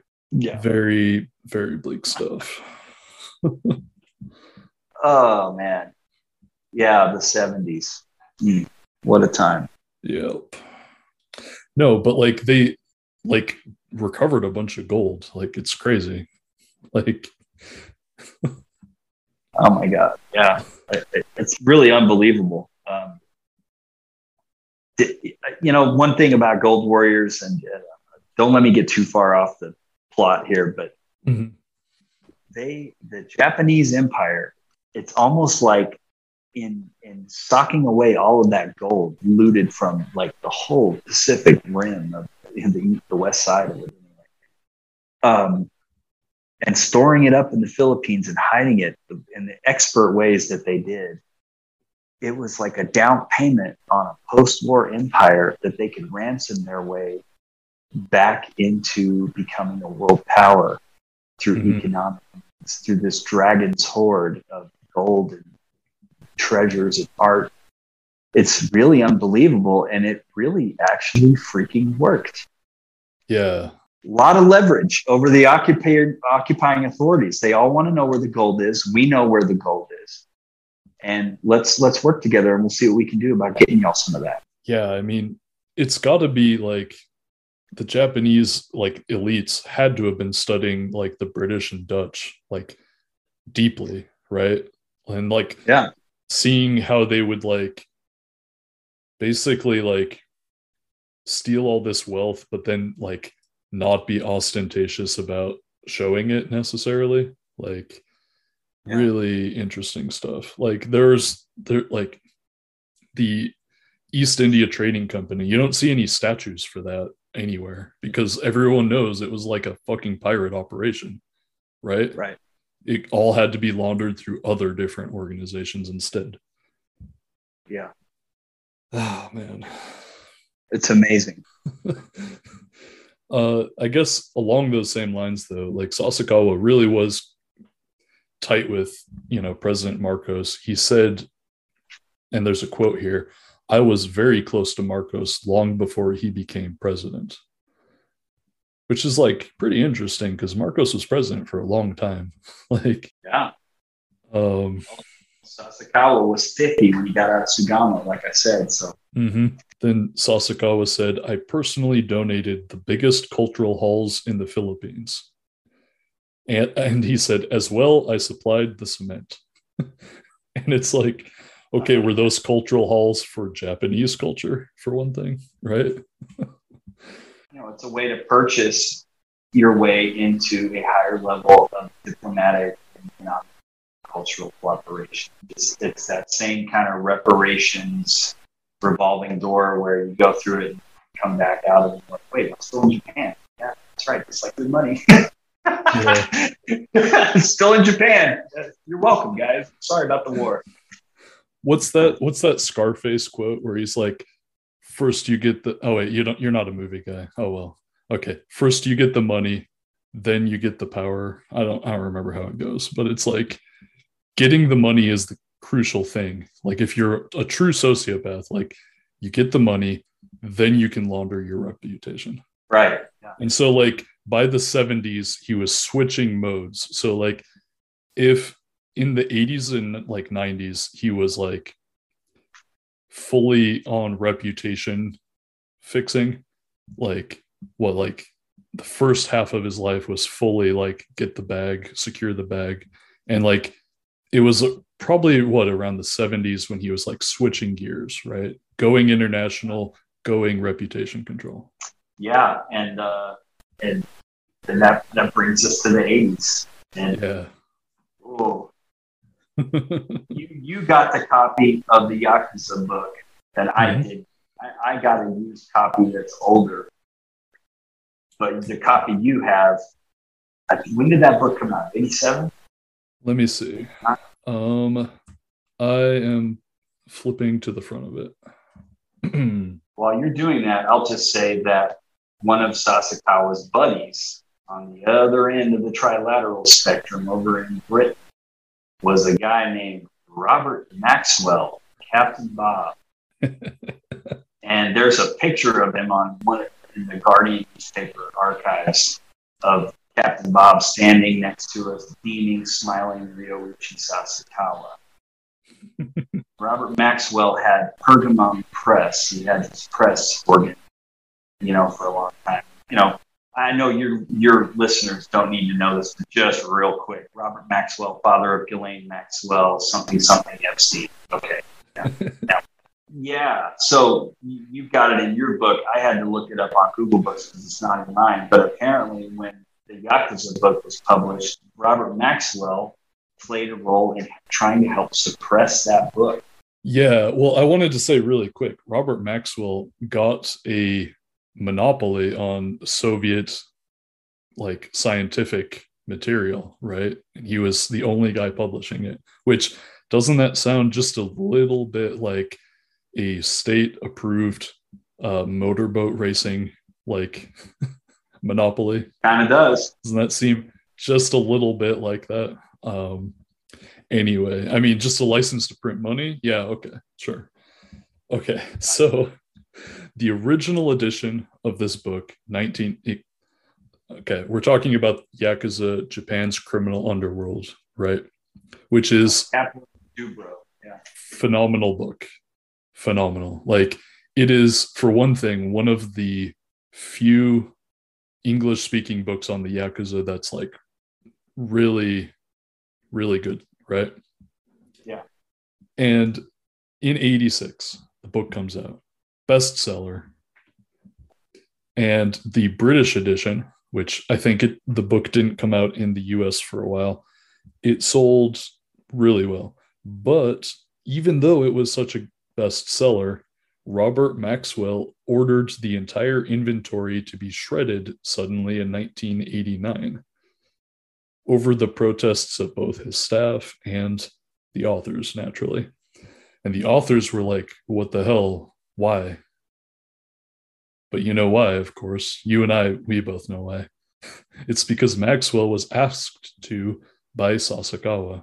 And uh, in the book Agents of Influence, the author Pat Choate uh, talks about all these different, whether it's it's dirty, uh, dirty laundry being aired in the press or in book form, or it's uh, uh, the U.S. government voting against, you know, trade protectionism on the part of Japan, or, whatever it is. Everything gets this soft threat from the Japanese saying, you know, this has. I'm just saying. it was one of those kind of deals. You know, it's more than just Sasakawa. It's like this is. There was a thing in the '80s when people were trying to talk about some of this stuff. Uh, the Japanese PR Wurlitzer would say, you know, this is just Japan bashing. You guys are just being racist, or you know, you're just bashing Japan. And it's like, well, no, okay, sure, but no, this really happened. Yeah. You know. No, I mean, there's a long, long list of people. Like, we legitimately probably couldn't be doing this podcast, like, or an equivalent version of this podcast, like, in the 80s. Like, we would have, we would experience personal problems if we did, right? Would you say that? Oh, bro, we're we're, gonna die, bro. When, when this comes out, it's later, Tater. I, I'm sorry. Um, but yeah, yeah, you, they, they really did a good job of keeping a lid on a lot of this stuff all the way up in the nineties. You know, we should, you know, come back to that. But uh, Mhm. but back to Robert Maxwell. There's a story in the Guardian. It's the one that's got the picture. It's called "The Forgotten Story of Robert Maxwell's 1986 Commonwealth Games." This was published in the Guardian in 2014. Um, and I'll just read a quote from it because again, we're just just just throwing color. This is a, a Jackson Pollock uh, rendering of Ryoichi Sasakawa's life and exploits here. So, quote, one amusing and typically bombastic aside to the Edinburgh Games saga was when he introduced his Japanese friend Ryoichi Sasakawa to the media. He hailed the businessman who pumped in far more money than Maxwell himself as a multimillionaire philanthropist who had, quote, single-handedly funded the eradication of leprosy when still more than 30 years later pain was on. And so there's another quote here. Bob was a unique character. We became quite close friends, but I have to say he was a bit of a pig when we were eating. On one occasion, Maxwell ordered a banquet for 14 people from Edinburgh's top Chinese restaurant. There was plenty of Dom Perignon, too, said Malone. And when he said tuck in, I asked if we shouldn't wait for the other guests. There weren't any. There was enough food for 12 people and just got stuck in. Sometimes we stinks. There was curry sauce dripping down his shirt when he went off to bed. Oh, where's the quote about him meeting the queen in here? Oh, no way. He got to he got to meet Queen Elizabeth, and he apparently like fell to the ground, bowing and making like a high pitched wailing uh, sound. And to which the Queen said, uh, "What have we here?" And Robert Maxwell is explaining to the Queen that um, th- this is this is a proper Japanese uh, custom for addressing uh, royalty, right? that happened in the 80s. Yeah. I'd like to think that he just, because of all of his parapolitical experience, he just had the natural, like, they live sunglasses so he could just see that she was a lizard. I, you know, uh, the yeah, um, just some other quotes here from from the 80s. Uh, the uh, the chairman of the United States Japan Foundation bills it as the most active philanthropic institution supporting projects and research about U.S. Japan relations, and the list of worthy causes backed by the foundation's money is impressive indeed. Grants from the foundation helped to pay for NPR's full time correspondent in Tokyo, uh, finance programs on Japan produced by several public TV stations, including WGBH in Boston and Nebraska Public TV. The foundation's most recent annual reports, this is from sometime in the 80s, uh, shows that universities from Alabama to Texas Tech have accepted money from the foundation to support projects like an Alabama Japan leadership program Oh, and a and a Southwest program for teaching about Japan for pre-college educators. The foundation paid for a tour of Japan by black mayors from several U.S. cities. Some beneficiaries are literally as American as apple pie. In 1988, the National Foundation for Future Farmers in America received a grant to support teacher training and curriculum development on Japanese agriculture. Hmm. So he's got guys like Jerry, uh, Gerald Ford, and Jimmy Carter as honorary advisors on his foundation. He's got people like Rock, Robert McNamara, former RCA CEO Robert Sarnoff on the board of directors, and uh, it's it's just crazy. Uh, shared a table with Prime Minister Margaret Thatcher at a banquet to honor a children's charity to which he gave some 500,000 pounds. He was the single largest contributor to the uh, World Health Organization's smallpox eradication program. Like 2.7, 2.3 million dollars to that. It's just, it's all over the place. I found one, um, this is one of the Japan Research Institute. What was that called? Japan Policy Research Institute, where they have Mhm. special papers. And there's a whole story about. Um, it's called Fundraising in Japan: a Sasakawa Saga by Hans Baerwald. And so this is a UCLA researcher studying kidney disease and asking Sasakawa for money. And like Japanese people wanted nothing to do with it. At least one of his American colleagues said, "I'm not having anything to do with this." But you know, they're eliminating kidney disease. So why not? You, you know what I mean? Like, like pretend you had kidney disease. Do you care that Sasakawa fit, fitted the bill for that? You know what I mean? yeah. So I'll read, I'll read a quote from this. Uh, Japanese friends of long standing who I approached confidentially provided me with their impressions of the Kaicho, means like the godfather of the god, that Sasakawa was talking about. Why was he so disliked in Japan? First, I was told because he had not really worked for all the wealth he had amassed or controlled. Second, because he loved being in the limelight, his TV advertisements in which he personally appeared and were especially strong. On the other hand, his pre-war and wartime support for fascism and militarism tended to be dismissed. And so Japanese colleagues of his would say, look, that was another time and another different context. And the same went for his links to the criminal underworld. People would say he's not. There's, what you say, there's, there's plenty of shit to go around. Place of honor, this Kishi quote you were telling me about the other day. you know, so he's like, should I cancel my appointment with the Sasakawa people? And so his his Japanese friends are telling him, look, if you were a Japanese professor at a Japanese university, your career would be finished if you became known if you were looking for a donation. yeah. However, you're a foreigner, and the donation to UCLA that you might obtain, do not expect it to be easy, will be spent in your country when those circumstances make it acceptable. Yeah. So, you know, he's he was a big environmental guy. Uh, ocean health is a big thing for him. Eradication of leprosy, uh, like starting troops of Girl Scouts. They call them the Girl Guides in places like Kenya. Um, his in in uh, Robert Maxwell commissioned a book for Pergamon Press called Ryoichi Sasakawa, Warrior for Peace. There's that tal- the talismanic amu- the, the amuletic word thing that I talked about earlier. yeah. Here it is again. It's peace, right? Um, and it, it, so there's this book that's just a gushing hagiography of Sasakawa that Robert Maxwell was finding being published.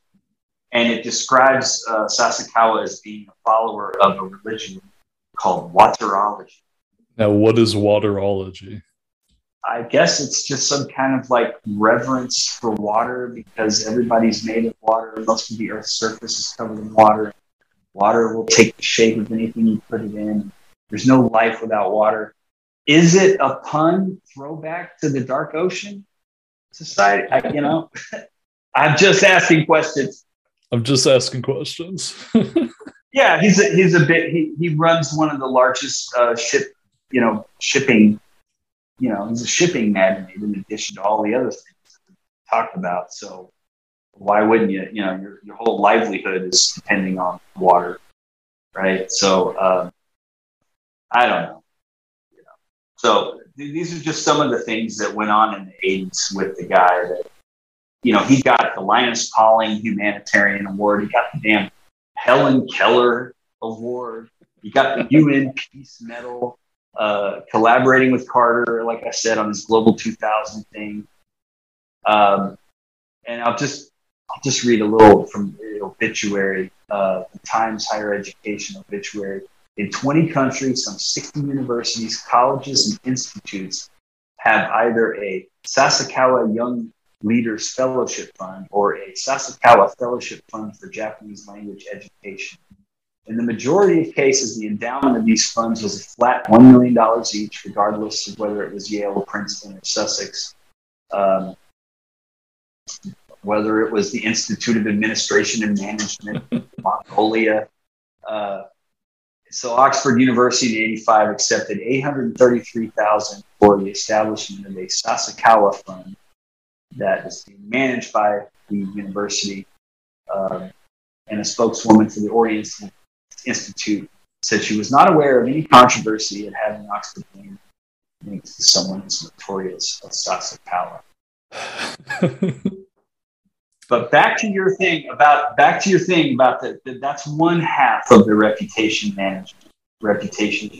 Yeah. The dark side is crushing people that are trying to talk about it. So you had I had cut you off when we were talking about it before. Maybe we should go back to our little working list we developed of all the people that paid the price for trying to talk about it. well, I was gonna say too, just like the scripture goes where Jesus says, like, some sort of uh, passage in the Bible that's like, you know, people who do their good works in public, they get their reward right then. And it's just like Sasakawa really did wring out every last ounce of getting the reward of doing good works. Like he made it about as visible as he could possibly do. Like he got every last ounce of goodwill he possibly could out of this except for the Nobel Prize. That was the one thing that escaped him. And that's why he shouldn't have beat up his classmate when he was a kid. Didn't see that coming. Yeah. Kawabata was just like, no, veto. yeah, yeah. That's so funny. No, but like you're saying, yeah, like we had a running list, and I am certain that this is by no means like conclusive, but we have like first of all, Pat Choate, author of the book Agents of Influence, right? Do you remember what happened to Pat Choate? Um, he got fired. Uh, the book didn't get to get published in Japan until they took out the offending language about Ryoichi Sasakawa. I've got a I've got a quote over here that I'll read about it, but uh, yeah, it was like this has potential to harm U.S. Japan relations. This was like something that got brought up a lot as this excuse um, for why you know this or that thing couldn't happen. Mm-hmm. Um, let's see if I can find it here. Yeah, he, he, basically it was censored by Japan, and they it was specifically the Sasakawa stuff that had to come out. Yeah, and like there's no mystery there. It's like very clear, right? yeah. Um, there was uh, one of Japan's, uh, I don't know, like I'm seeing as quoted in the Yakuza book, one of Japan's most respected journalists, uh, Bungei uh, Shunju. And he was doing a six month investigation of Sasakawa and he got death threats and had to go into hiding, right? There was, I guess this might not be directly related to Sasakawa, but Iris Chang faced some interesting consequences um, due to her coverage of the rape of Nanking, right? And so did Peggy and Sterling Seagrave with their Gold Warriors book. Yeah, could you talk about what they had to do, how they had to live? I would recommend instead of listening to me talk about it, that your listeners go find uh, one of Dave Emory's interviews with uh, the Seagraves, where he talks about having a friend in the CIA tell him, hey, uh, the Kuomintang and or the Japanese and just everybody, in probably East Asia wants a piece of your ass at this point. Uh, good job on the book, by the way. You might want to go into hiding because I'm telling you, there's a hit team coming for you. Uh, and so they were kind of on the run boats, you know, for years. And, uh, you know, he was pretty sure his wife got cancer. Uh, and, you know, he, he got run off this uh, of a, of a narrow road coming back to his little house, uh, you know, at some point, found out where they were. They were hounded to the ends of the earth for, for daring to remember the past, the great American sin. Yeah. Um, there's another guy, Daniel Junas. So there's a there's a frontline documentary uh, called The Resurrection. And this came out around the time that the Gulf War was going. And there was a Moonie front group called the American Freedom Coalition that was doing a lot of heavy propagandizing to try to whip up support. And you're probably too young to remember, but everybody had a yellow ribbon to support the troops magnet on their uh, cars and stuff. And uh, this American Freedom Coalition was kind of like a post World Anti Communist League, Singlaub, New Right uh, Federation for, you know, waging culture war, whipping up support for the Gulf War, blah, blah, blah. So uh, that's how the, the frontline documentary starts. And people in places like Iowa realizing that, like, they're supporting this AFC and it's really a Moonie front. And they talk all about blah, blah, blah. But towards the end of it, they start talking about this ties to the Japanese right, like Mhm. Sasakawa, who bankrolled him in his early days. And uh, one of the people that's interviewed on there is the guy Pat Choate, Agents of Influence, we talked about. Another guy that they introduce as the author of the forthcoming book about the Moon Japanese connection, uh, Daniel Junas, and they interviewed him. And that book never got published. it just never got published. So Uh, there's some like snippets of it and stuff that are available in certain archives. I went looking for it. It's one place in Europe somewhere. Visit Brussels, pay a lot of money to have a copy of it. Even that was not even the book itself. yeah. But uh, that was a guy that was getting ready to do what John Roberts had mentioned earlier, saying the other shoe's about to drop in the Koreagate scandal. It's all about Japan. Well, here's 20 years later, here's a guy that's about to drop that shoe, and that shoe still ain't dropped. Uh, so that's a guy. Very interesting. And you got your Yakuza book, which we, we talked about the Yakuza book being pulped by Captain Bob. you know, and you got to wonder though about uh, Inside the League, the World Anti-Communist League book, because that book came out in '86 uh, as well, right? As Iran Contra was about to invade, Yeah. they went scorched earth on the Moonies. They did not shy away from Sasakawa and Kodama and stuff. It's like I wonder what their life was like after that book. Yeah. Or like, did they have some sort of cover, you know? Like, Oh, I got theories. Theories. They never mentioned Marvin Liebman in that book. It's like, well, wait. Anyway, um, also uh, the Korea Gate uh, scandal. We can go back to that. And uh, Donald Mhm. Fraser uh, was a Minnesota congressman was leading that you know, investigation. Congress said, you know, his house got burned down re- his chief researcher was a guy named Robert Boettcher that had written a book in the early 80s called Gifts of Deceit that was all about Koreagate, Tongsun Park, Sun Myung Moon. And he, like, you know, jumped off a building, killed himself. And, you know, I mean, there's, there's quite a story of, of people being told, oh, no, you don't, when they try to unpack some of this. Yeah. Do you remember what was up with the uh, other Japanese journalist, Sato? I don't recall. No, it was that that investigation was going to happen. Like, he Hmm. got shot at by some Yakuza guys or something. Exactly. Yeah. And then what was the deal with the French Humanities Endowment? Oh, yeah. So that one was from like 2009. Yeah. So there's this uh, French uh, what was it called? Society for Political Science, some kind of French academic institute dealing with political science.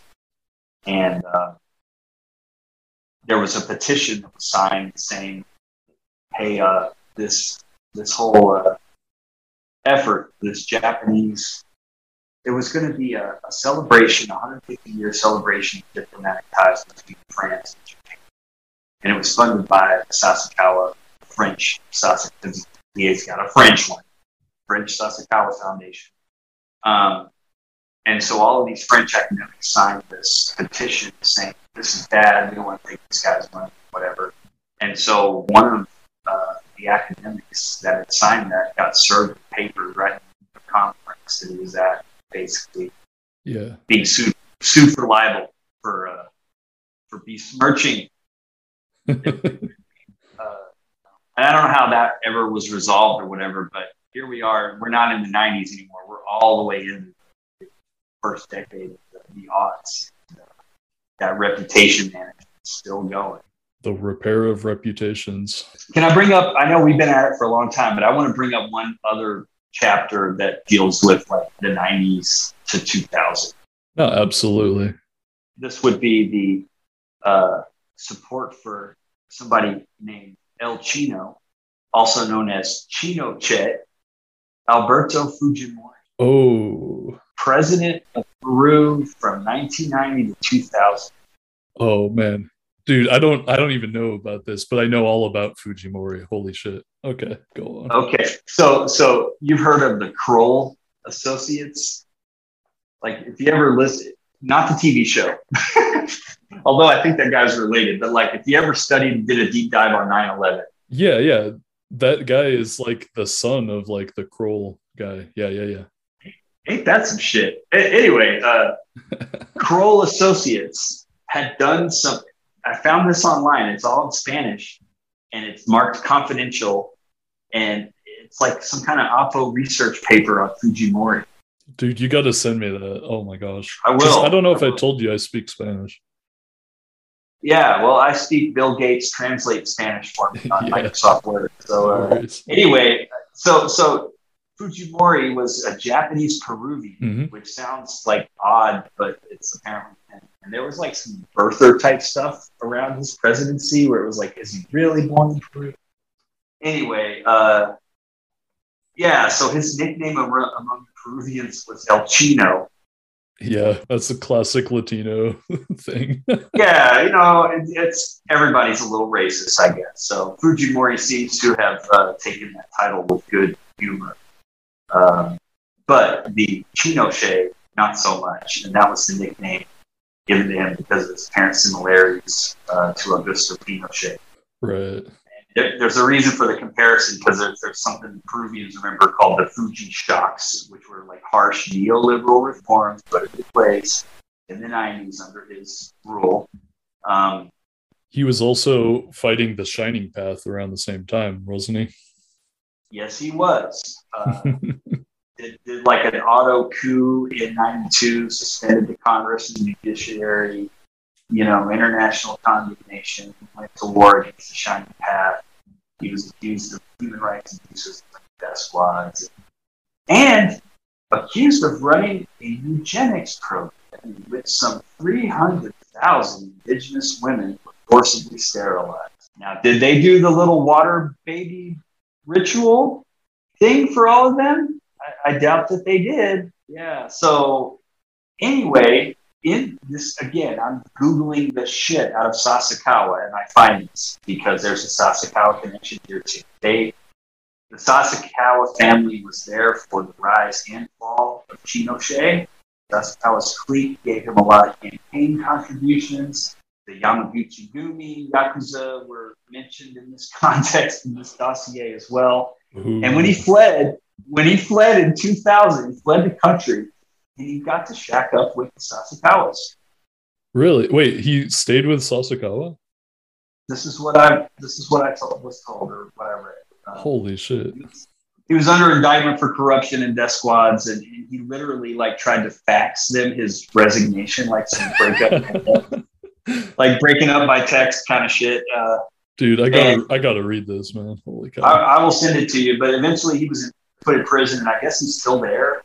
But uh, it's interesting because Sasakawa in that Duke University, and he's talking about the population problem and, and Yeah. Draper and all that. And here's Fujimori. Uh, yeah. So Sasakawa's son, one of his sons, actually tried to intervene directly to keep uh, Fujimori out of prison to no avail. And I think with that, I've probably gone through just about everything, but except for my last sort of. Well, okay. So I think the last story we'll get to, but I was gonna ask also the Institute for Space Architecture. Oh yeah!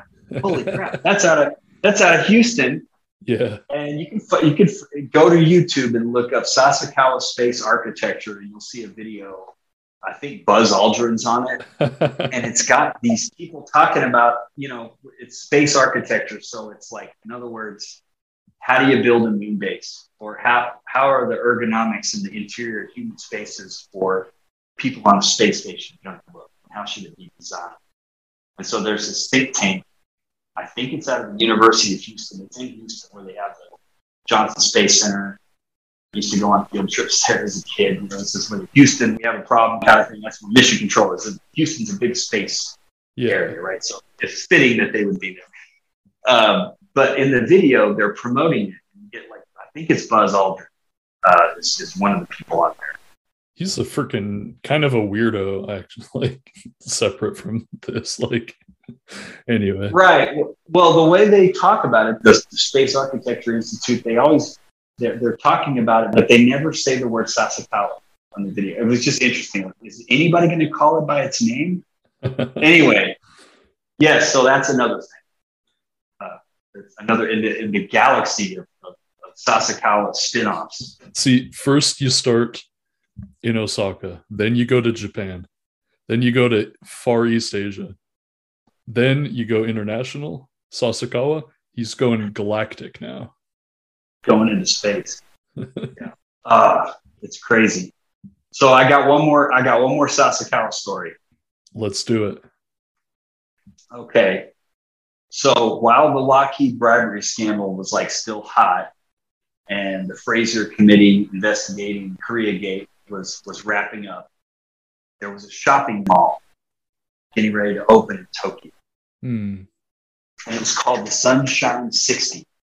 And the 60 referred to 60 stories. It was the tallest building, not only in Japan at the time, but the tallest building in all of Asia at the time. And the grand opening was 1978. Well, I was going to say, so it opened and it got built and everything. Oh, yeah. Okay. Grand opening, grand opening 1978. And from day one, people started complaining. Uh, chill, haunted winds, ghosts and apparitions floating down the halls, and moaning poltergeist sounds, and sounds of iron clanging on iron. You become you're a shop owner in this this big shopping mall. You come in the morning to your shop to find things knocked over and scattered around the shops, like like you know your uh, your shelves are all disorganized, like some goblins had their way with the place the night before.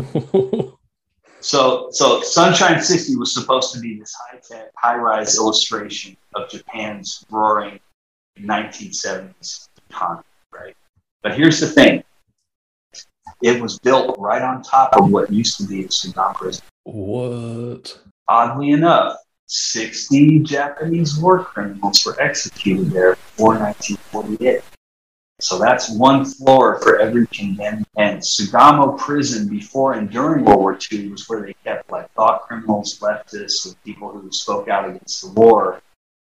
And during the first half of occupation, it was home to the opposite. Sugamo University is talking about.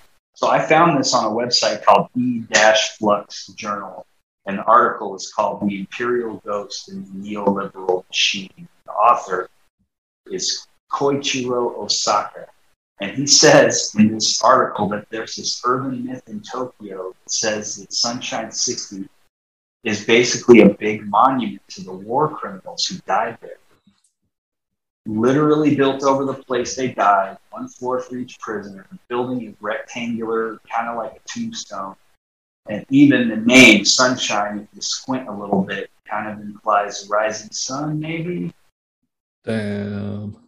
So inside of it, there's this museum called the Museum of the Ancient Orient. And when I saw that that was the case, I wondered maybe like maybe some of the looted treasure the Japanese looted during the, the war might be there. But instead, it's all like ancient Mesopotamia and Assyrian and Egyptian stuff. Really? And that is not what I, you know, I don't think Orient, you know, it just, I, I didn't get it. It's like, it probably would have been a bit much to have like ancient masterwork Korean porcelain and Shang dynasty bronzes. so, you know, so good for them. Things they stole. Yeah, yeah. Ah, but but that you know, there's this ah, man. I don't want to get into it because we've been going for a long time. But like, why is all this like stuff from like the Bible area? And there's this really interesting history of Christianity in Japan, and there were some people, and you can hear this on the the History of Japan podcast, almost like a cousin to Christian identity, Ooh. the Japanese version, where they're like, we're the real people in the kind of thing. Oh yeah, they have a whole thing about Jesus like went and died in Japan. Like there's a whole thing with that too. Yeah, yeah. right? There's a whole thing with that. And there was a whole thing with the protocols when Zion, when they, know, the Japanese really went in after the Bolshevik Revolution, and they were marveling at how the so-called learned elders of Zion had toppled this giant Russian empire. and they thought, man, we need to find these people and see if we can get allied with them. And there were translations of it being made, you know, back in the day, and people had there was like a whole Japanese subset, subculture of buying into the protocols. Just being fans of it.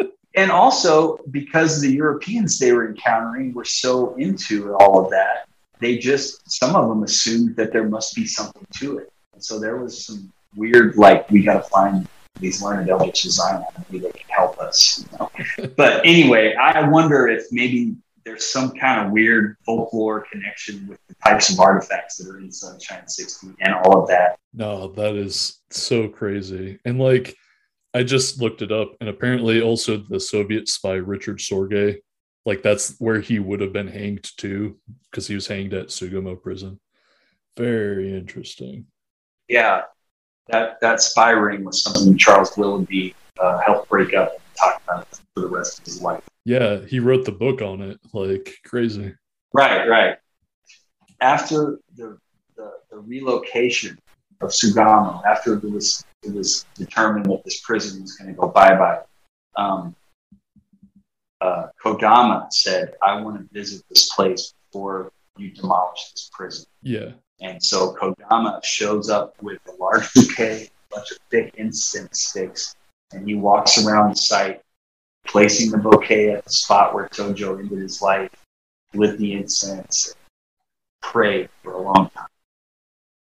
So when Kishi had his arrest warrant as a war criminal, one of his old teachers from his local province sent him what's called a tanka poem. I don't know a lot about Japanese literature, but here's the English translation poem that was sent to him by his teacher Mhm. Before he went to Sugamo. Says, quote, to grieve is the loss, not of life, but of honor. Your name that lasts for eternity. And the implication of the poem is, as the kids would say these days, like KYS, you kill yourself. you. And, and Kishi replied with a poem of his own, and here's what it said, quote, to inherit is the story not of honor, but of righteousness in the act of war. Now, that seems really prophetic on Kishi's part. Like, you know, I, I mean, this is me doing interpretation of something that I read on the internet on that eFlux Journal uh, article, and it's translated of Japanese. So don't trust my interpretation at all, okay? But to me, it reads like Kishi is saying, if I can't have honor, I will settle for righteousness. And no, I'm not going to kill myself. And watch what I do next if I ever get out of here. So in hindsight, that seems really prophetic. Like, you know, after he got out, just like a lot of these other rightists, they did a lot in the service of Japan, Yeah. and a lot of it wasn't very honorable.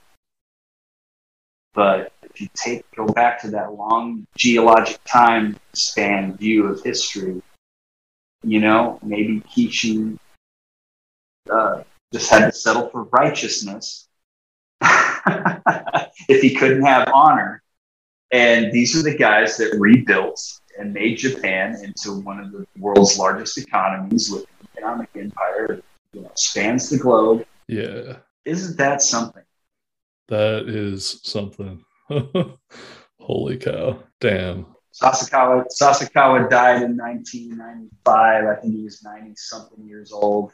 The obituaries, you know, his his uh, it's a mixed bag as, as to what his legacy is. But going back to the beginning, you know, this is a guy whose life uh, spanned basically the entire 20th century.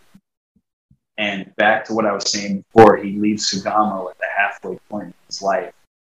And these three amigos, you don't have to like them, but they really helped build Japan into what it is. And people in Japan, a lot of times, don't want to hear those names. They don't like that statue. They didn't like Shokyo Rengo. They didn't like, you know, but I'm sure that from somewhere in the depths of the dark ocean, uh, from whence he came, Sasakawa's uh, ghost is probably uh, chiding these people for not being grateful enough for all that he did for them. yeah. No, I mean, I think that you make a good case though that like uh Sasakawa did more than he had to to repair his reputation.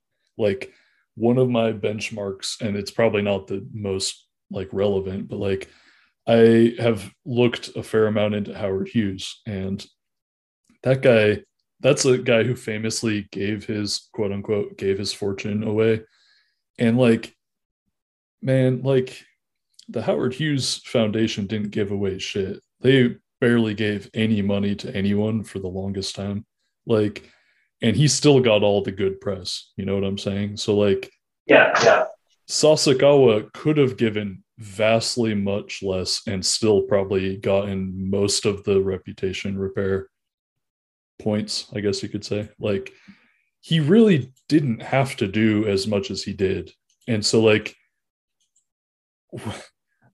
while I still think he's fundamentally a villain, I think he's probably, as to the extent that I could possibly know, he seems less villainous than perhaps like he could have been. At least I don't know. Yeah, you know, I mean, it's an interesting question. Uh, what, how much money do you have to throw at your own reputation and your own legacy to tip the scale into being remembered as this, you know, great humanitarian philanthropist? Yeah, And what is the answer, the dollar value of that question? I don't know. God knows, whatever. But Sasakawa seems to be one of the only people I can think of who actually set out to try to answer that question with a big ass checkbook. he has to be one of the main guys who probably, if anyone ever did it, it might, you know, he would be in the running. Yeah, it ain't the Queen of England. You can't touch it. You- you know, it ain't Howard Hughes. So at a certain point, I will say this: that I, I will. When, when this guy says, "I did it all for Japan," he did say that. Mhm. I, I am going to believe him. I, I think a lot of that stuff was, you know, sincere on his part, and it wasn't just Mr. Japan who liked to be, you know, Ryoichi Sasakawa, the great, you know, striding the 20th century like the Colossus, whatever. Yes, there was a lot of it self-aggrandizement, but I also do think he sincerely was doing it for for his for his nation and and laundering Japan's reputation after the war and Yeah. taking that on himself as an avatar or an embodiment of Japanese aspirations and getting all the glory, but also doing a lot of the work. So, you know, it's history, man. It's a mixed bag. What can I say? It is decidedly a mixed bag. Like his sons are to this day trying to cure leprosy. you know what I mean? Like, all right, I get, I get, calm down. You know, you know, but no, they're they're still doing it. So it's like, is it at a certain point you have to say this is they're not just faking it anymore. This is this is what they're doing. This is what it's really about. And if you got cured of leprosy or like kidney disease or like smallpox, you know, thank you, Mr. Sasakawa. you know what I'm saying? His name's all over it. So you're welcome, humanity. no, it really does raise so many of these questions. And it's like, there's no way to answer them. Like, yeah. Very, very interesting. Well, we've been at it for four hours, so I think we we got to be done, right? Give your listeners a break here. Yeah, oh no, honestly, I mean, we'll see. Maybe I'll break it into several pieces. I'm not sure exactly what I'll do, but I did want to say, um, probably just because, well, I always try to do it, but also I think you have sources that I didn't even touch. It might take a while, but oh, I can run yeah. through a couple of the books I used, and then maybe you can also, if you want. yeah, no, I, I thank you for reminding me because I wanted that. Uh, yeah, I love that. Yeah, a word cited at the end of each episode. I think it's cool. And I do think that we have been citing it the whole time, but I think it could be nice also to get them all in one spot. so I'll go first. Uh, I used the book Yakuza, Japan's Criminal Underworld, which I don't know if okay probably one of the most recommended by me if you're interested in this stuff uh, by Kaplan and, and Dubro. That's extremely good. Uh, I used a book which was actually Keith Allen Dennis's recommendation, An Occupation Without Troops, Wall Street's Half Century of Domination of Japanese Politics by, I think, Glenn Davis. And was there a co-author? Yeah. Glenn Davis and John Glenn Davis and John G. Roberts. Yes. Now that one is very technical, but there's like not an ounce of fat on it. So like it's pretty short.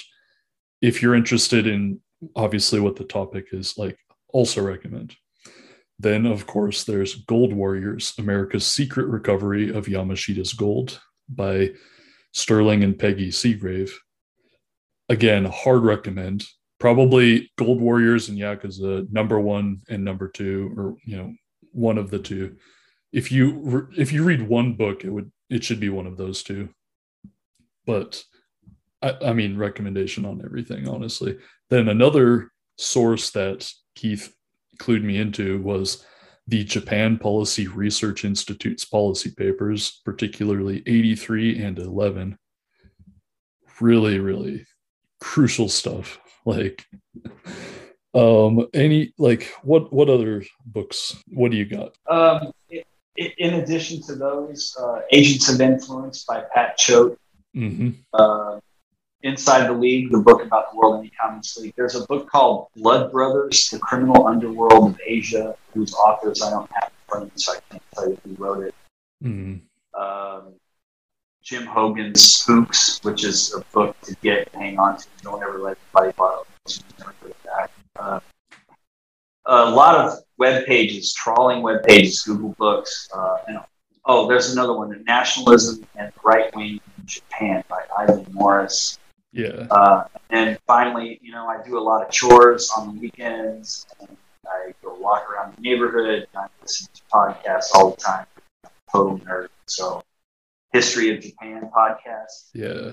Uh, for people for people that are interested in some of this stuff um, and want to deep, deeper like, to fill out their knowledge of Japanese history. And especially if you want the straight history, none of this me mixing in like tinfoil hat paranoia with it.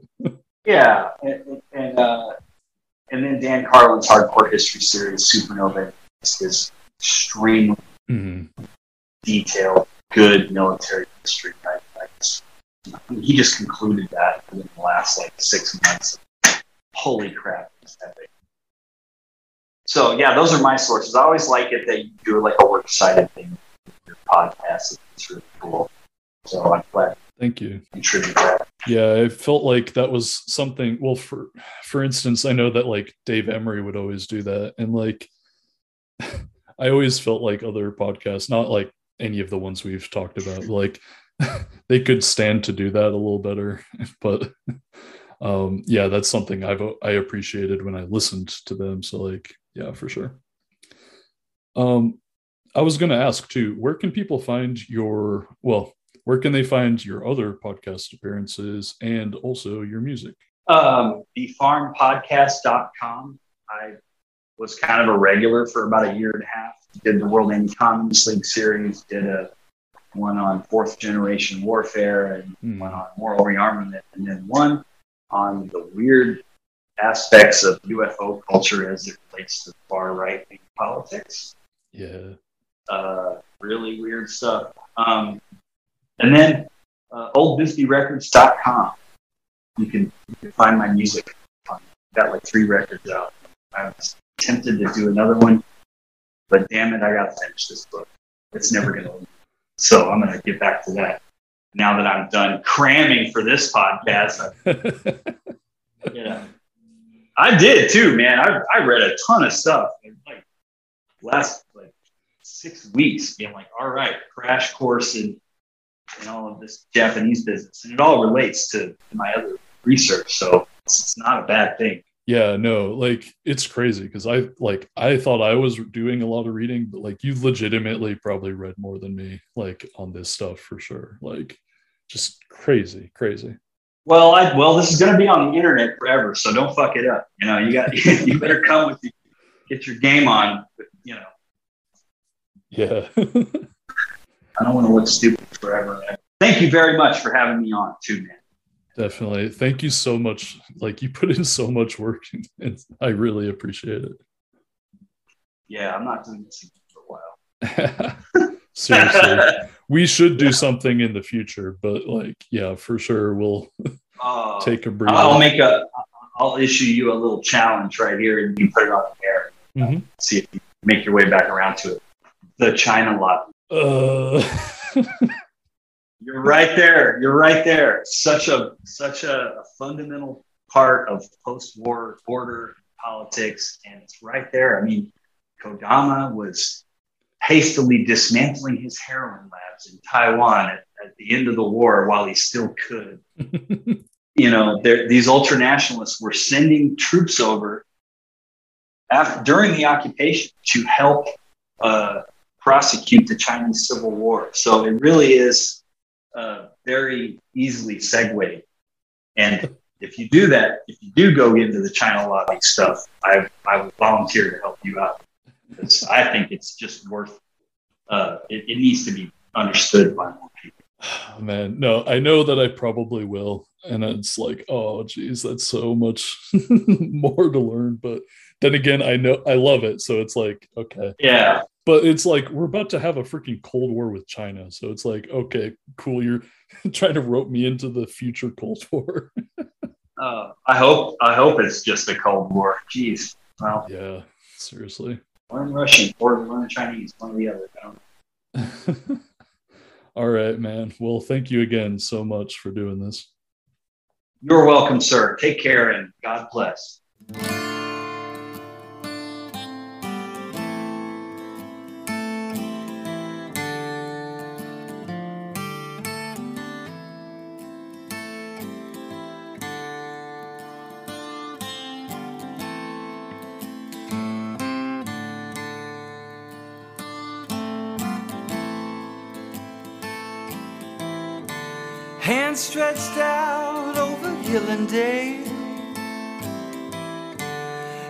Stretched out, I parted the veil.